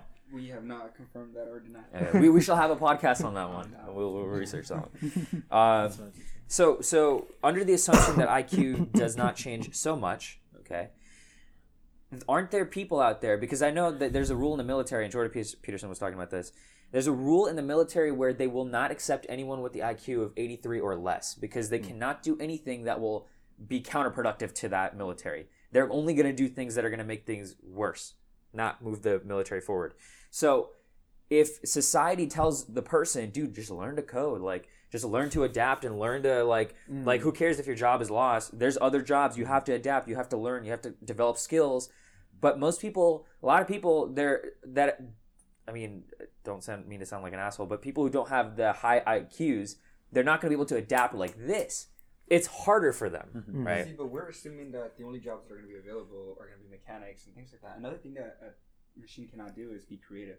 True. Sure. So, Yeah, uh, no, more yeah, interesting that's- So the things. arts- Oh, sure, yeah, sure, sure. was Like Entrepreneurship, that sort of thing. Yeah. Right, right, right, right. I would say even craftsmanship because like machines can't create like semi-custom wood and like I mean, they can't. and, like, you could program Yeah. it, but it won't be as. It won't be unique. Yeah. You know, yeah. Right. Yeah. It Yeah. can be replicated. It's not the Yeah. same feeling. And say- and The artistic side. Yeah, Yeah. because it's like certain things influence. Like, oh, you know how the sun hit me this day made me feel this type of way, and I saw lines this way. So Yeah, yeah, yeah. it's like no robot's gonna fucking do that. It's just gonna be like, yep, calculated lines. Yeah. yeah, and yeah, then yeah, you- definitely, definitely. everything looks the same. oh shit! It There you go. There you go. it happened so, anyway. So don't you think AI is is that's like regular software though? What about AI? AI, don't you think it, it's it's like When you bring AI into like a conversation, you can't know because again, you are bringing in artificial intelligence. Right, Even right, right. myself might not be able to control it.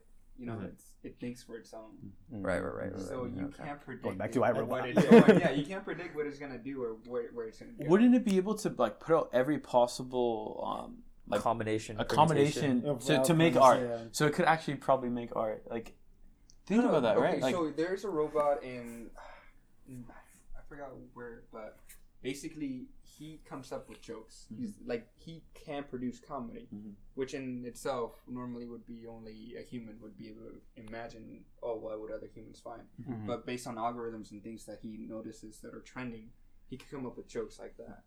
In that sense, I guess they can. You know, be artistic, but it's not real. It's not original artistic. With an asterisk, yeah. Mhm. Yeah, it's like it- taking steroids. yeah, yeah, it's not natural, right? As a pro athlete, it's like taking steroids. Well, there's that, and then they do it based on predictions and algorithms, and as humans, we don't normally go by those. right? but I'm saying combinations because there's only so many combinations for some things, right? okay, So a, a switching combination like like if it has the potential to on a computer screen put every possible combination together Mm-hmm. and present that as an option for humans, humans can just pick it out. oh yeah, like like a screen, and then they get you like Yeah. Oh, so the human Mm. still has the interaction for the choice. instead Yeah, of the AI It'll be like a personal choice. the- Like the AI made everything, Okay. and then you can just choose personalized by If you. If you go to a store and you see millions of things, do you really want to like go browse through all of them? Some people like browsing. Some people. Some Some people. some, some people spend all day on Amazon. that's true. Oh, That's yeah. very Oh, yeah. That's Oh, yeah. That's been me a couple times. dude. I'm not gonna lie. I should be doing work, but Yeah. I mean, there's actually Yeah. so, like it's counterintuitive to have too many choices. yeah, definitely. And we spoke about this the other day when and, and like uh, when we when we saw each other the other day. Um, so what I want to do in the long run is be a counselor, and I feel like a lot of people have too many choices, and you have to narrow that down because if you get You can't do everything. yeah, you'll be overwhelmed. Yeah. And if you're given limited, you're like, okay, yeah, I Mhm. select this. But like too little of a choice is bad. Mm. You have to have like a moderate proportion of it. Human brain just can't handle all that, all those options, right?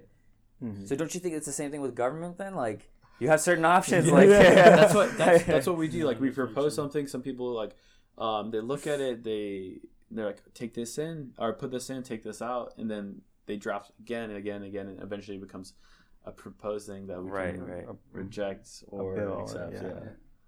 and then we can recall it. Like there's so many different options. Yeah. Mhm.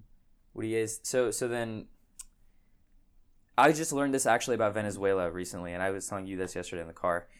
Right, like certain nations that are more socialistic will work, and because of the little intricacies and the little details in the economy and stuff like that, and the details in the governmental powers and everything. But when you talk about other socialist countries, they don't seem to work because the execution is wrong or whatever, right? So Venezuela, you know, a lot of the people on the right will give that example. Dude, socialism is bad. Like, look at Venezuela. Look what's happening there. People on the left say, well, it's working in Sweden, Mhm. okay, or it's working in, in the Norwegian countries or, or Scandinavian countries.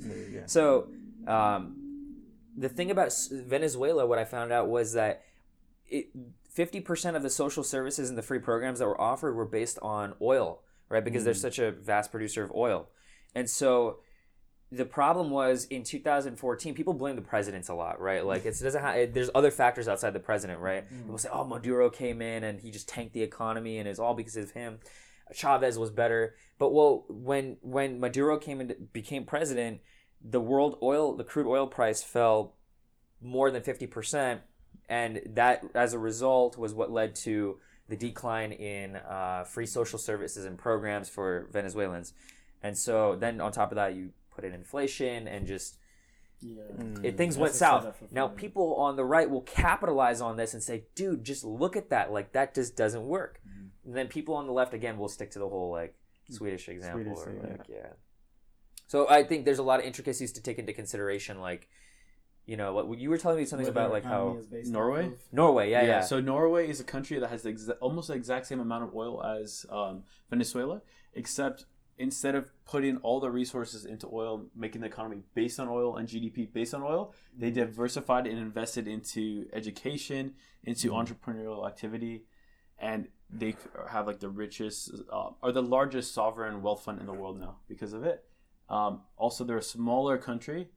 So it works better when you're a smaller nation because then everyone has more money to begin with. I was just gonna with. ask, like, what does our wealth lie in, really? Because if it's, I mean, is it precious metals? Where, do- where does our, Our- wealth? where does our wealth as a nation? today? Yeah. Um, our credibility. Because honestly, I'm Because we thinking, can- I'm like, I don't think we have True. oil. I don't think we have Oh. anything to set into. We do have we have like- we, we do have Yeah, steel. yeah. Yeah. Oh, still. We have yeah. steel. steel production. I think we've diversified pretty well Yeah. compared to like other economies. out We have entertainment. Yeah. That's what we were talking earlier. entertainment is a huge one. yeah, No, entertainment's like the biggest one. Seriously. But it's just like something that. But you're saying like in terms of physical money, like what's backing it? Mhm. Um, just our credibility as a nation that we're the most secure nation to ever exist. And a lot of like other So far. countries hold their currency. Oh, and Oh yeah, they pegged it, peg it to the U.S. dollar Yeah. and things like that. so when they when we exchange our money, it's worth what it is because other people are willing to pay what it is, Mhm. If that makes sense. Yeah, like it'll keep its uh, whatever the value. The exchange is rate? To the yeah. Yeah. Yeah. So I was just thinking about that because uh, I remember seeing something about Panama and how their economy is based on the canal passage because of the ships. Saying, oh, yeah, it's going to take like, you know, two weeks to go around. So if they can't fit the big uh, ships and such, then they don't get their pay for the ship coming through. And that's like $200,000 per ship. And they get like, uh, you know, thousands per day. So all of Panama's economy is based on that canal that they built. And if they can't fit the proper, you know, like machinery. Like they've already started construction and such, but they said if we didn't do that, our whole nation's economy would topple down. I'm just mm-hmm. like curious. It's, like yeah, not good when you have there's every when it's factors. yeah if it's dependent on one factor or one commodity or one thing and you mm-hmm. don't have control or complete control over that thing you're eventually going to collapse you'll have good mm-hmm. times but you'll have a lot really high good times and really bad low Yeah, times and that influence came from someone else. Like someone else made that you know big Yeah. ass ship that can carry more of the cargo mm-hmm. that Yeah. can't fit through your canal. So now you mm-hmm. have to expand it. You have to spend your money and such. Like Mhm. things that are out of your control. So yeah, that's why I agree. It's like I don't think people should put it based on all of one person in presidency and, right the government for that. Right.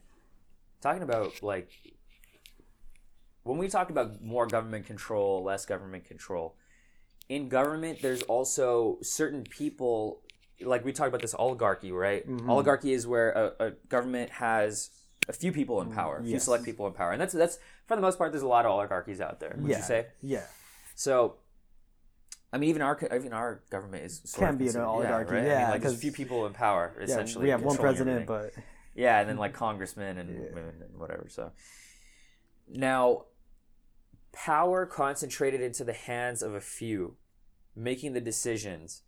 Okay, that's is that not just morally correct, but how much can we concentrate power into how many people, and how how is that, you know.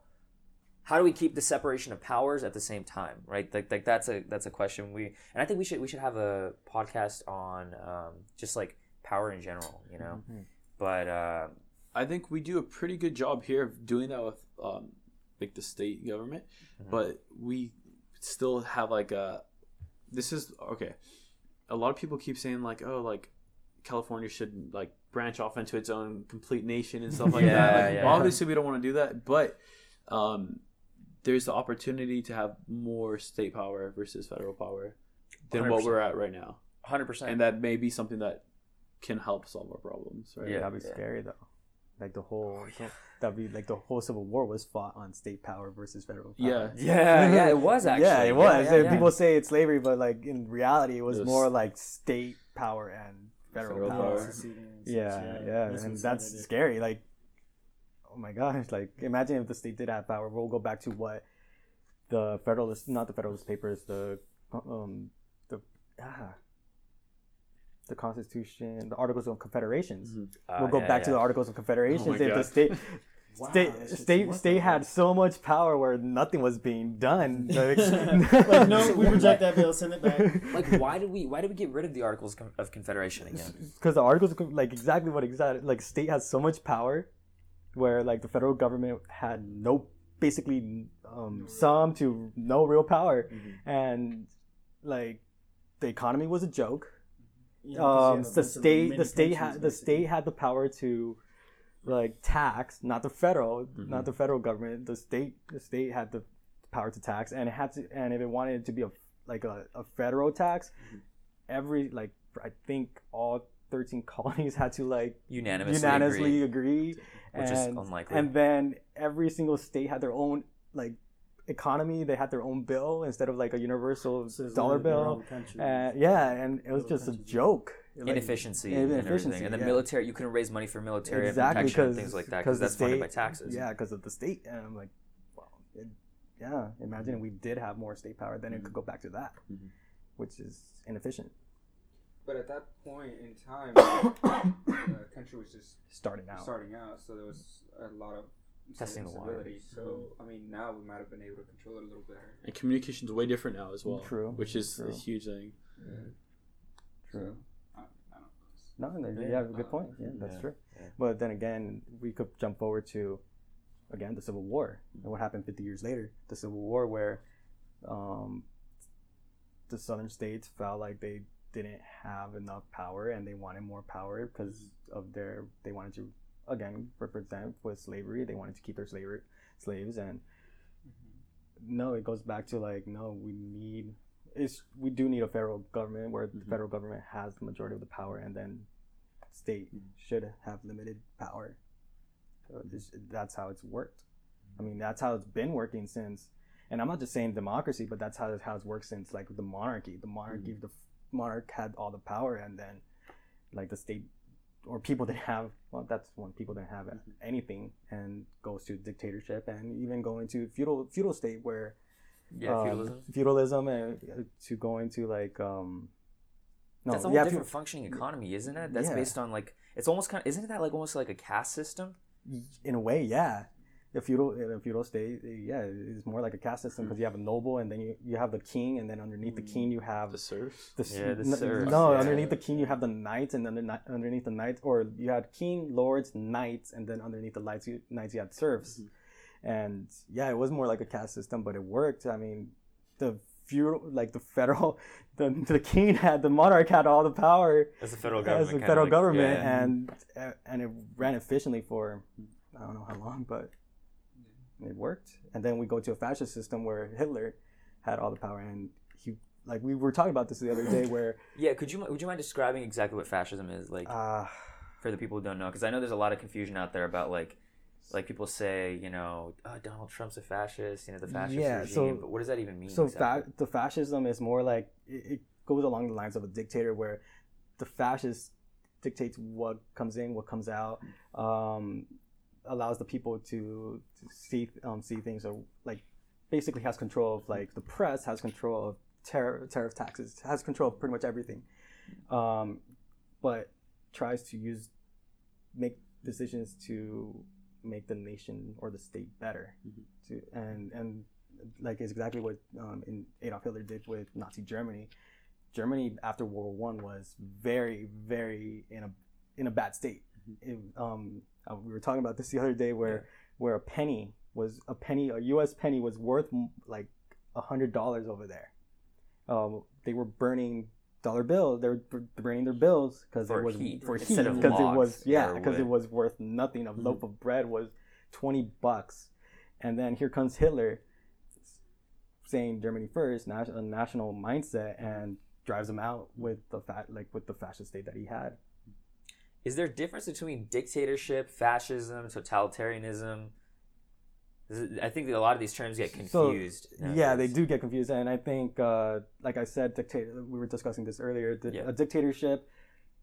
I mean, a dictatorship would be like a, a form of government where there's one person that has power, Mm-hmm. just like how Rome in Rome, but still has advisors, and a person still has some freedoms, where they could like say, "I hate our dictator," and if like no no official hears it, then you know they could say it. But a totalitarianism and a fascist is like there's there are things instilled. Like um, have you guys heard of Big Brother? Yeah. Mhm. Yeah. Yeah. Um, um, Big Big Brother is like Big Brother's watching. Um, that's a totalitarianism or a fascist state where you don't know who's watching, and you have to like Watch your watch your tongue, and you're not you don't have exposure to the press, and you don't know what's going on Mm-hmm. in your government, and that's scary in a way. Big Brother being from 1984, the novel, yeah, right? the novel. And that was that was kind of like a, I guess, eye-opening, you know, uh, book about or novel about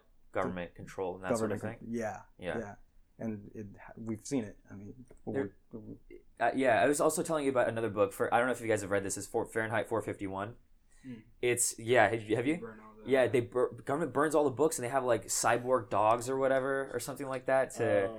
like okay. sniff you out if you have books or any sort of knowledge. Mhm. And so the government is essentially keeping power and control by keeping the masses dumb. Yeah. So Mhm. no Mhm. knowledge, burn all the books. genocide. Yeah. Yeah, And yeah, that that what makes a totalitarianism and a fascist state effective. and- effective. yeah, Okay, so I've actually heard arguments that um, Hitler was a great leader and everything, right? I mean, because in, in itself, he kind of did. take yeah, his it's- country. yeah. he- like I was talking telling Parth, I'm like, I actually, in my opinion, I, he was a genius.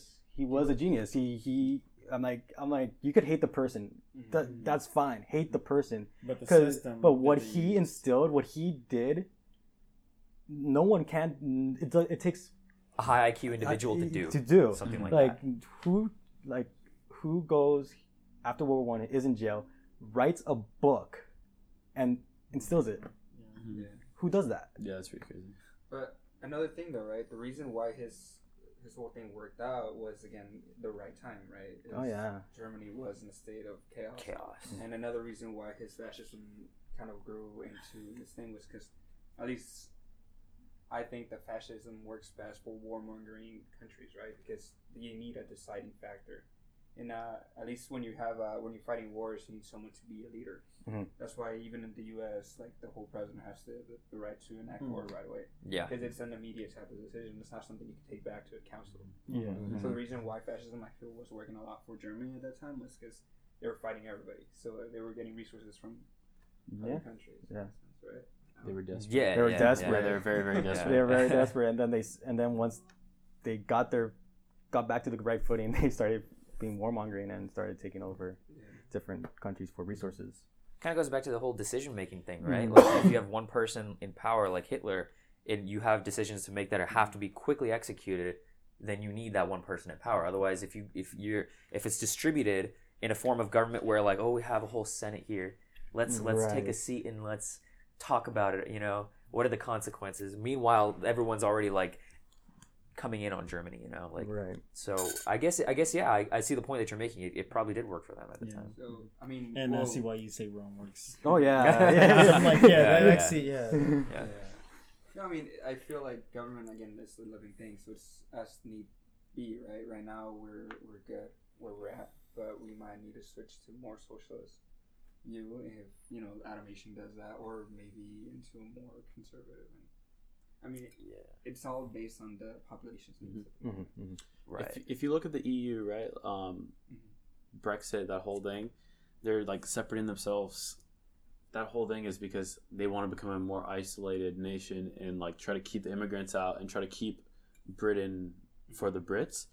Um, that is their approach to all of this, like global change.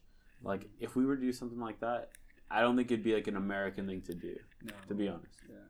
Right. Diversity, immigration. But, Yeah. um, wait, Mhm. I remember. I don't know if it was true, but I just I heard that California was trying to like separate themselves like a, years back. Right? Oh yeah, that was that was in talks years Yeah, back, and I mean, it was the dumbest thing Mhm. to be honest, but it would have changed the entire. Oh, his course of history. Oh, yeah. Yeah. Years back, meaning how long ago? Uh, Like decades ago, or Mm, this no well or la- 10 05, years ago? 07? Yeah, five, five years back. Oh, five years back. no no I, I no this was before that five years back. I think it was like back in 05, 07. 05, Yeah, Okay. Wow. What was the reason for that?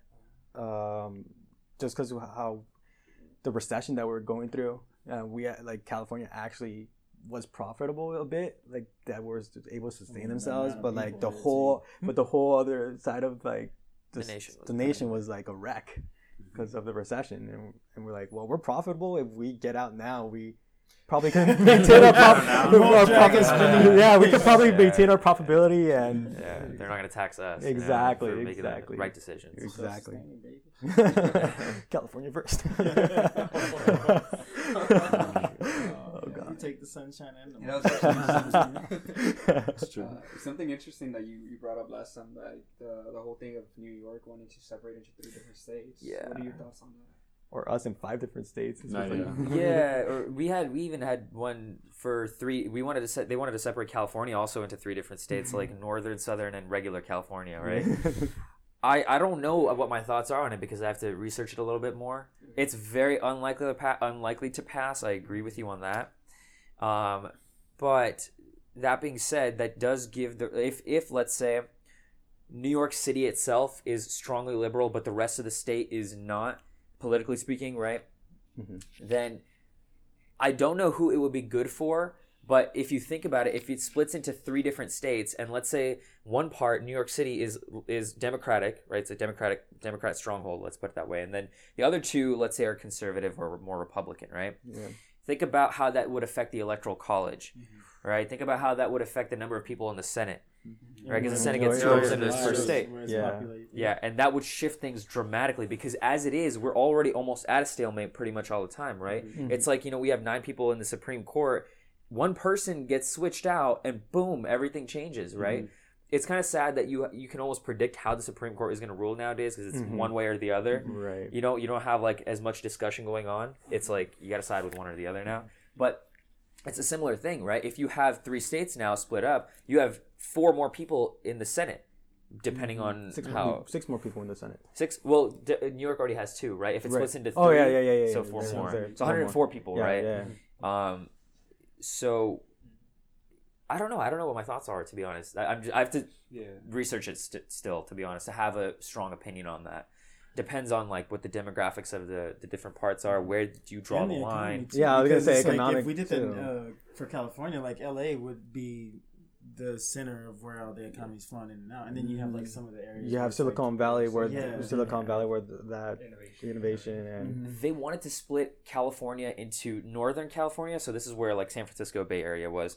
California, which is the sliver on the left side, that would include LA, and then Southern Southern California, California. which includes San Diego and everything like that, right? right. So they would say that the Southern California would be more likely to, and they also include Irvine and that area in Southern California. Conservative, right? Conservative, it would be leaning more conservative. San Diego, Irvine, right, like that whole whole But then uh, area.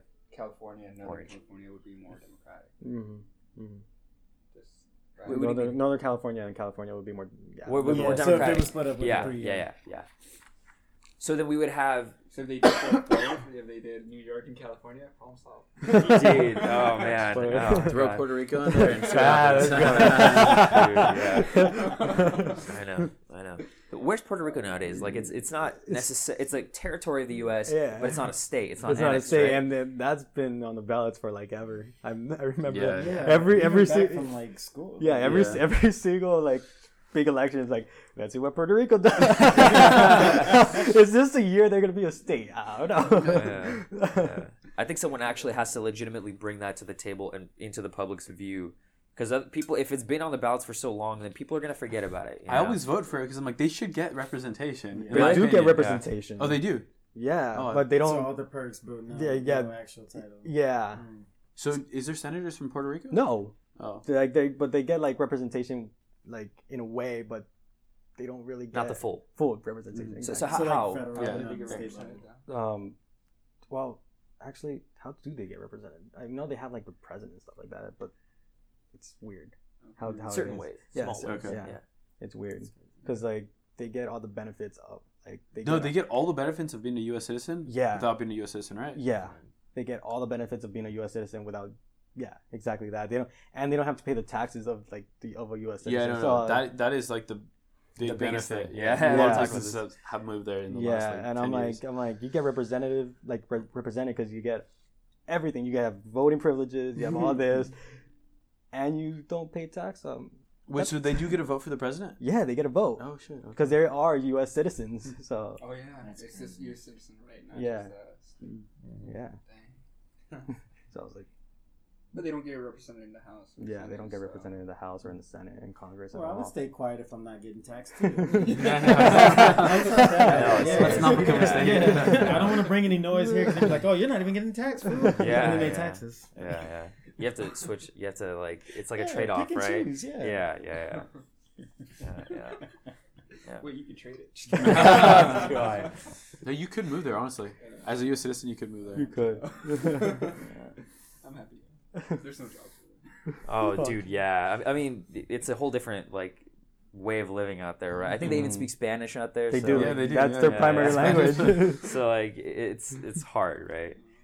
Um, would you do you guys think we should move to more of like a from a republic or representative democracy, shift it a little bit more to give the citizens even more rights and to like get them more involved in government, or do you think that would cause too much chaos? Let's say. Are you talking about getting rid of the electoral college? Um, That, yeah, that argument? yeah, yeah. Well, that, Um, that's one thing. I think that's. I don't happen. know. That's I think that that it's- will eventually no, happen. It's actually proposed. Oh, is it? This is Yeah, proposed. Yeah. okay. Just because of the last election. Yeah, Yeah, they yeah. yeah.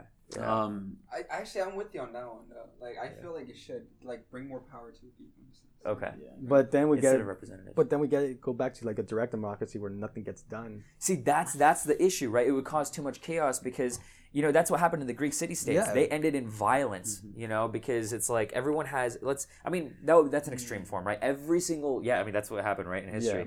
Every single citizen would have exactly the equal Well, rights. not every, this is not every single citizen. You had there were certain certain things you had to Positions. be. You had to be a male. You had to be uh, like a landowner, and I think. And, well, I'm sa- I'm saying in today's society, like Oh, if yeah. that were to happen, oh, right? okay, Yeah, yeah, yeah. I'm like, you guys like not everybody. yeah. agree. Well, every people still will not come out and vote. Yeah. voting voting would Yeah. still be super low, like voter turnout, and voter turnout's been low in the U.S., hasn't it? yeah, Yeah, it's, it's always been low. Yeah. Yeah, extremely. I think more people watch the Oscars or something like that than vote. yeah, America. Merc. And yet people still get pissed off of like. I yeah, know. That's what I'm I'm like, like- if you didn't vote, you shouldn't say Yeah, people get. Yeah. like. I'm like, well, you should have voted for it. Because technically, we're talking about the electoral college. You have el- electors. Is that is that what they're mm-hmm. called? Electors. Yeah. Every, it's- every state has like votes and everything. They count their votes, and then the elector with his elect his or her electoral votes, right, goes in and casts the vote. So they technically have the right, even if the he doesn't have to side with the majority. no, he does no, not. does No. not.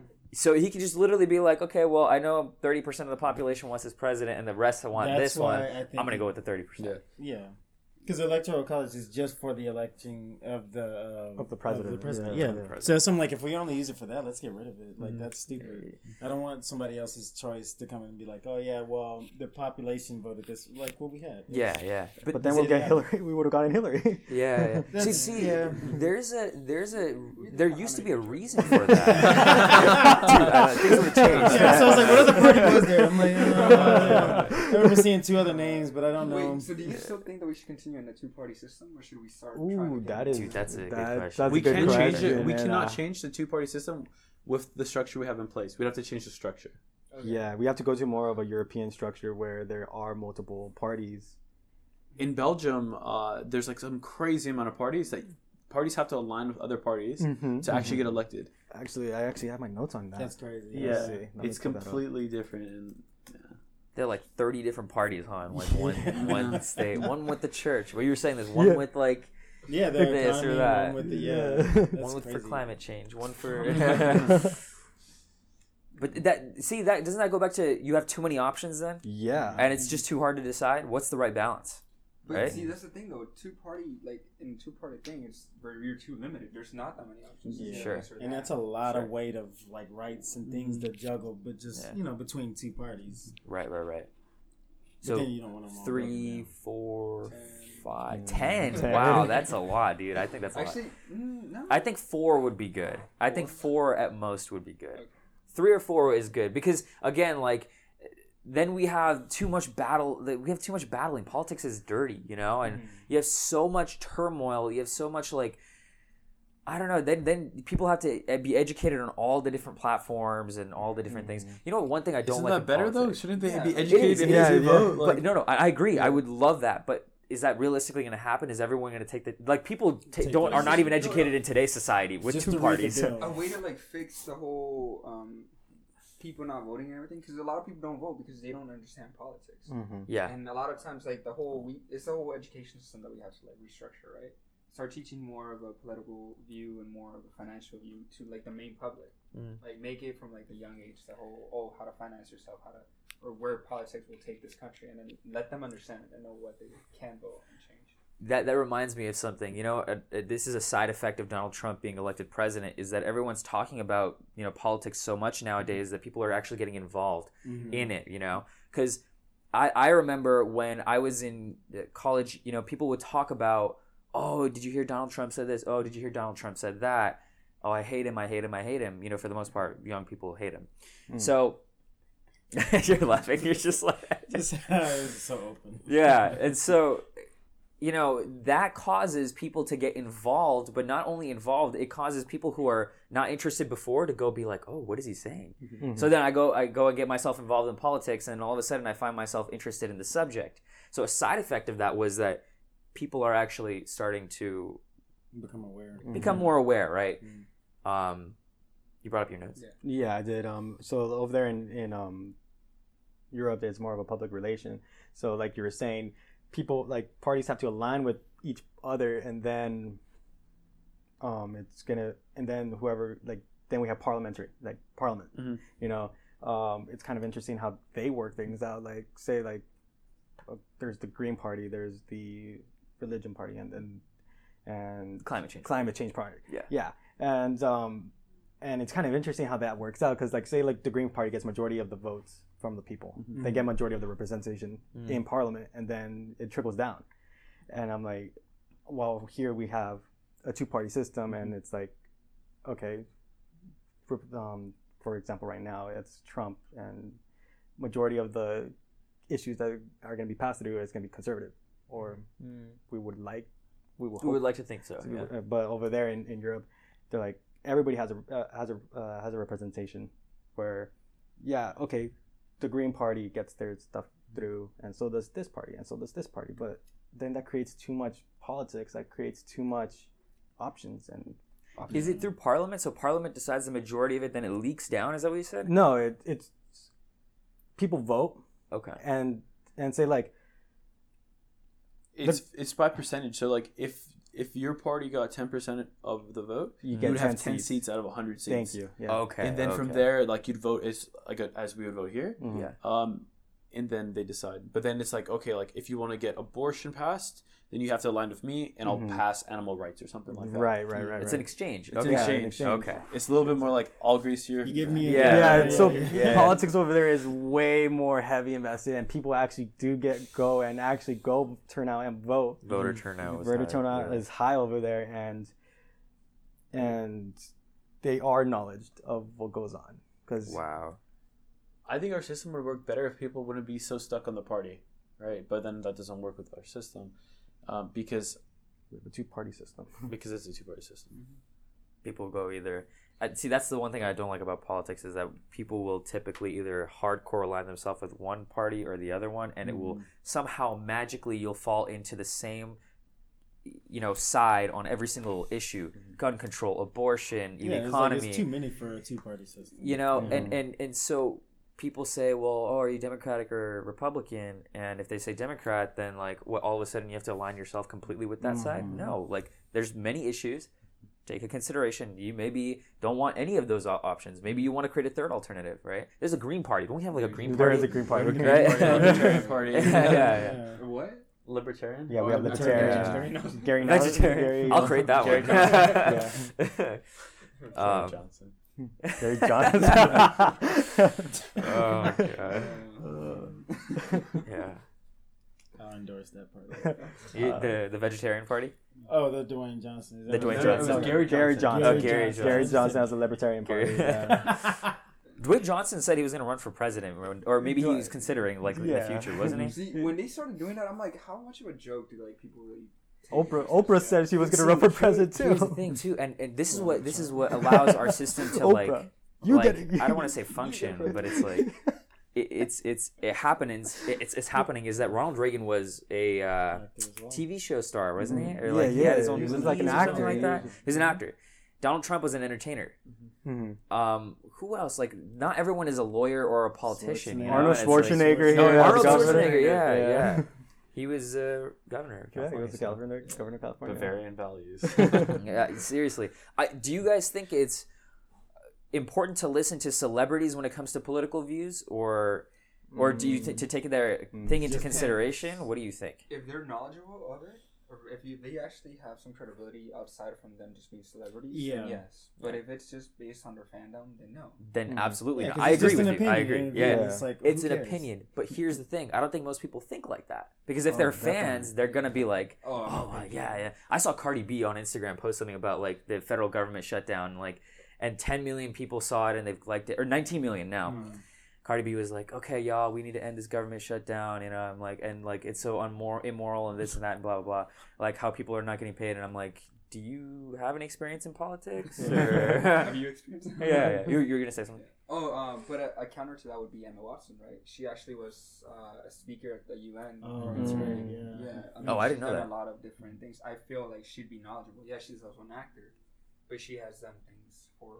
Yeah. And, and there, and there we go again. She's from Britain. She people are actually not they, they, they know what they're talking about because like they're like yeah, there's too many parties, but I'd rather be knowledgeable of what each party is supporting mm-hmm. and have my own ideas because mainly my ideas are gonna get to, probably going can be pushed forward. Mm-hmm. And that's why she knows what she's talking about because Yeah. she she actually researches and everything. I don't think it's important to dismiss people because they're celebrity or not. It's just look at the value of what they're saying. What Yeah, they're saying. yeah, sure, yeah. sure, sure. Yeah. Because then you Good get to old that bias type of thing. It's like, oh well, this person said it. Well, yeah, I, I believe this way too. And Yeah, then- yeah. I think I think that's like that's there's a bias out there where you know even advertisement advertisement companies use this where they they want to advertise Coke let's say hmm. they'll have like I don't know Leonardo DiCaprio or Kim Kardashian you know drinking Coke and they'll people will be like oh that's my favorite celebrity and so let's go you know like that's that's a social Literally. proofing like bias in their head right? Yeah. so it's hard i think to consider i guess the their opinions without like having that bias especially if you're a really big fan. But um it's possible. Yeah, it's possible. Ronald reagan was was a different president dude. Like he was you know i i, I don't know if you guys know this 44 states elected him in the first election. th- they went towards him, and the 48 states in the second election went towards him. Mm. So he landslide both. You know, Yeah. um, it's crazy. It's crazy. They say without him, like a lot of the Cold War would have ended differently and things. You know, so I mean, he was changing a lot though. Too. he, oh yeah, he was. He was. His whole idea was like, okay, well, let's talk a little about military then. So every every government has military power, right? yeah. Ronald Reagan's policy was strength, peace through strength. Mm-hmm. So have a have spend a lot on military. Make sure it's like a deterrence strategy, right? Mm-hmm. Where you have such a strong military that no one would even think to mess with us. And it's so it we spend so much on military. It's more than the second, third, fourth, fifth, and sixth com- countries combined, mm-hmm. right? We have so much spending on military, whether it's through nukes or you know whatever deterrence, nu- nuclear deterrence technology or whatever. Um, is it better? What do you guys think? Should we have less military or more military? And do you think that gives government more power or less power? We're talking about martial law, right? Or martial enforcement or whatever. Martial law, yeah. Well, Go um, I think well we should have less, right? Uh, you were saying how our economies actually are superpower in a sense, right? Sure. So we don't really need that strong. I mean, we do need a strong military, but we could cut a little bit of the funding on it, Yeah. or you know, disperse a little better than just military. I, I can agree with you on that. The one thing I might say to that is like I've heard stories about how military spending is done wrong and they don't really have competitive bids for things. They just give the contracts out to like like if you're a congressperson this is all speculative by the way not true um, if you're a congress if you're a congresswoman um, your husband happens to work for a defense contract agency um, so when the when they're buying a new order of tanks they don't really like buy the competitive low price tank they'll buy the most expensive tank because the congresswoman's husband works for the company and then he's going to get a bonus for selling the tanks so it's Wow. indirect collusion That's crazy. Yeah. and there's probably a good amount of that like a good percentage of the military industrial complex probably goes back to the pockets of the politicians The best of the best. Wow. you know, during World War II, we had like this crazy time where we were just coming out of the Great Depression too, and we had to put all of our economic resources into quick mobilization, right? Like everyone, like especially this is when a lot of women got into workforce at the time, right? Because men were out fighting Yeah. abroad. We're, They- yeah, Yes, yeah. yes, exactly. And so that that to be able to handle the amount of pressure that they did during the time to mobilize all their, you know, the equipment, the the military to organize it all quickly, a lot of pressure. But that government sort of, I think government had like some powers that were restricted, but they, I think FDR found some way around it to make sure that during that time, during a time of crisis like World War II, the what's it called? The government had more power. So did FDR serve three terms? Almost a fourth term. He died in the fourth term, right? Uh, for president. I'm pretty sure that was the case. He served three terms. Three full Yeah, terms. Three full terms, full yeah. terms. on But the then fourth- the- yeah, yeah. yeah, Died yeah, on the yeah, fourth, I think. Yeah. And so, so during the times of crisis, did we have two term limit on presidency, don't we? Because So Now, how, now how was we he able do, to 'cause- surpass the? No, the now we was- do. he was now vice- we do. He, w- oh no go ahead sorry oh, Oh. yeah. Um, now we have a two-term limit, but he was because of him. That's why we have a two-term limit. Oh, Yeah, because I'm pretty sure like if he kept on kept on running and if he didn't like die because of polio, then he would have kept on running and people would have like continued voting for him. I thought oh, interesting because I thought it was it enacted when the Constitution came into being. No. That was after George Washington. No, Yeah, yeah, no, no. George Washington. George Washington set the president of like because like George Washington served like four terms or something like that, but No, George Washington served two or He- one. No, no, he served Oh, like yeah, he served a couple. he, he served a couple, but after I think after him it was it was started to get two. yeah, it started being two, but like he Yeah. just said the president, like the president of like you know it shouldn't be more than like two or something like that. It was never instilled Like, in yeah, the it was amendment. instilled It was as never like- still yeah, in the okay. as an amendment. It wasn't until like FDR it was Because of him, yeah. because of him, yeah, official. officially amended the Constitution to mm-hmm. have a two like two term limit. yeah. Amendments are hard to happen, right? Like Yeah, they, yeah, they, yeah. you have to really go through a whole process. Yeah, process. you need like three fifths of the Senate to like agree with you, and it's, it's, Yeah, yeah. And that goes back to separation of powers and everything like that. yeah, yeah. It's such a to to be such a radical thinker during that time to be able to establish a government and create a government system that lasts so long and it's so successful. You must have had to be brilliant Mhm. to think about this, right? Calculate outcomes. Yeah. And I know they speak from experience because you know King George the 3rd and you know all that Mhm, stuff, but they must have had to be. They, I'm Well, sure they there were were so many people arguing. politicians, Right? The Huh? ones that enact, like, started the whole. They were um, British politicians, right? like um, I think they were patriots. patriots. They were patriots. So so so uh, colonists essentially, Yeah, but like patriots essentially. Mhm. Um, do I, I remember reading stories of like people when they were first forming the government, like how how crazy loud the room would get in terms of arguing about like no, it has to be my way. No, ha-. one person I think it was either Benjamin Franklin or Thomas Jefferson or one of those two. Of, Probably, probably Benjamin Franklin. Thomas Jefferson was always in France. oh, okay, okay. Yeah. So so they would talk until their their faces turned red. Like mm-hmm. they would just keep like and, and the energy which with with which they spoke about like no we need to be this and they obviously mm-hmm. had to like exchange ideas and make sure things went their way but just the fact that they came out there was one lady who saw benjamin franklin come out of the room and was like so what do you have for us sir you know and he was like we have a republic you know which is like what our economy is or our government is today Yeah. and just i don't know dude how many people were in that room do you remember I don't. Uh, probably too many. yeah yeah too many. yeah Uh, but it worked out right yeah, it worked out. It worked out. Yeah. yeah. And I think a lot had to do with like, uh, and uh, how and throwing a question out there. How much do you think um, religion? Played on that. On Oh, that. yeah, A large Yeah. role. Because like I know a lot of them were like, uh, like Protestant, right? Protestant or the um uh, theologists, like they believed in a God, but Mhm. agnostic. There you go, agnostic. Um, but yeah, it's weird like how it worked out. they still had separation of church and state though Yeah, they huh? did. They did. Yeah, because they knew freedom of religion Freedom- and like all that mhm, kind of stuff. hmm So that's why like you never see like, I mean, yeah, I'm pretty like they do pray like before a Senate assembly and stuff like that, but like you never see like a religion in our constitution. Mm-hmm. Yeah, it never says yeah. It never there's Yeah, you cannot. Otherwise, so so I was watching this podcast with Neil deGrasse Tyson and Joe Rogan, and it, Joe, Neil deGrasse Tyson has this. He has he was thinking about this, right? He says there are three the truths. Yeah, I t- we- did I tell you about? I told you this. Yeah, did, yeah, yeah, yeah, yeah. So there's three truths to. There are three types of truth, right? You have the objective truth, which is just it's true regardless of whatever. Mhm. You have the personal truth, which is like religion and certain other things where Mhm. people certainly f- like they, they find like personal biases. personal biases, right? And number three was the political truth. Mhm. Okay, and um, I forgot the point I was gonna make with this.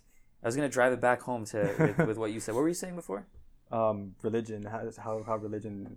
Yeah, influence. yeah. And religion is if it's a personal belief, then you know you cannot because before in times of like like in Europe and everything, they had so many religious wars like Ca- Oh, yeah. Catholicism versus Protestants, right? And people were not allowed to exercise the relig- religious freedom and everything. So then obviously they came to America and everything. But I think it was brilliant on their part to foresee into the future that we this constitution is not perfect mm-hmm. that we are going to need amendments. Times are mm-hmm. going to change the environment is going to change mm-hmm. and so to be able to think ahead like that and to not care only about yourself but to really care for the people and to really give them a government that you know is not all about selfishness and like your like no we need power for ourselves and that's it that is something that's just Mind boggle. mind-boggling yeah, for that time for that time period Because To of the make it circumstance, though, right? self-correcting in a sense. Uh, yeah, I'm pretty sure circumstance had a lot to do with it. I Yeah. know they, oh yeah. yeah oh yeah and so We might not Crazy think this way ten years later, so let's make Who knows? amendments. Let's make sure, And we you were know. right. yeah yeah That's crazy. Yeah. But again, they had to make the process difficult to make an amendment so that people wouldn't just change just come in, everything yeah, and just it would go right back to the original Yeah. state, you know, where it was too much power. Right, right, right. All right. Yeah. Any any other thoughts? No. Pleasant Yeah. I'm actually guys, no? enjoying the learning process. The learning process, Oh, I remember this. That it's a history lesson. I love it. Yeah, yeah, Alright, no? Yeah. yeah. I mean, we're reaching the two hour mark. If you guys want to call it an episode, Yeah. Yeah, yeah, sounds Yeah. good. okay, guys. Thank you for tuning in. Uh, stay tuned for the next one. You guys want to discuss like power at one point on a podcast? I think we should. like That'd that, that ties well into like the government That'd be- control and everything right? Like like we were talking about like 48 laws of power. Like mm-hmm. what exactly is power? Like selfishness morality with power all that mm-hmm. kind of stuff. I think that would be really interesting mm-hmm. to talk about. Cool. Mm, Alright, yeah, stay tuned for that. I guess. Heavy. Yeah. Let's find out if absolute power corrupts absolutely. absolutely. Yeah. Cool. It absolutely does. cool. Thank you for tuning in. Stay tuned for the next one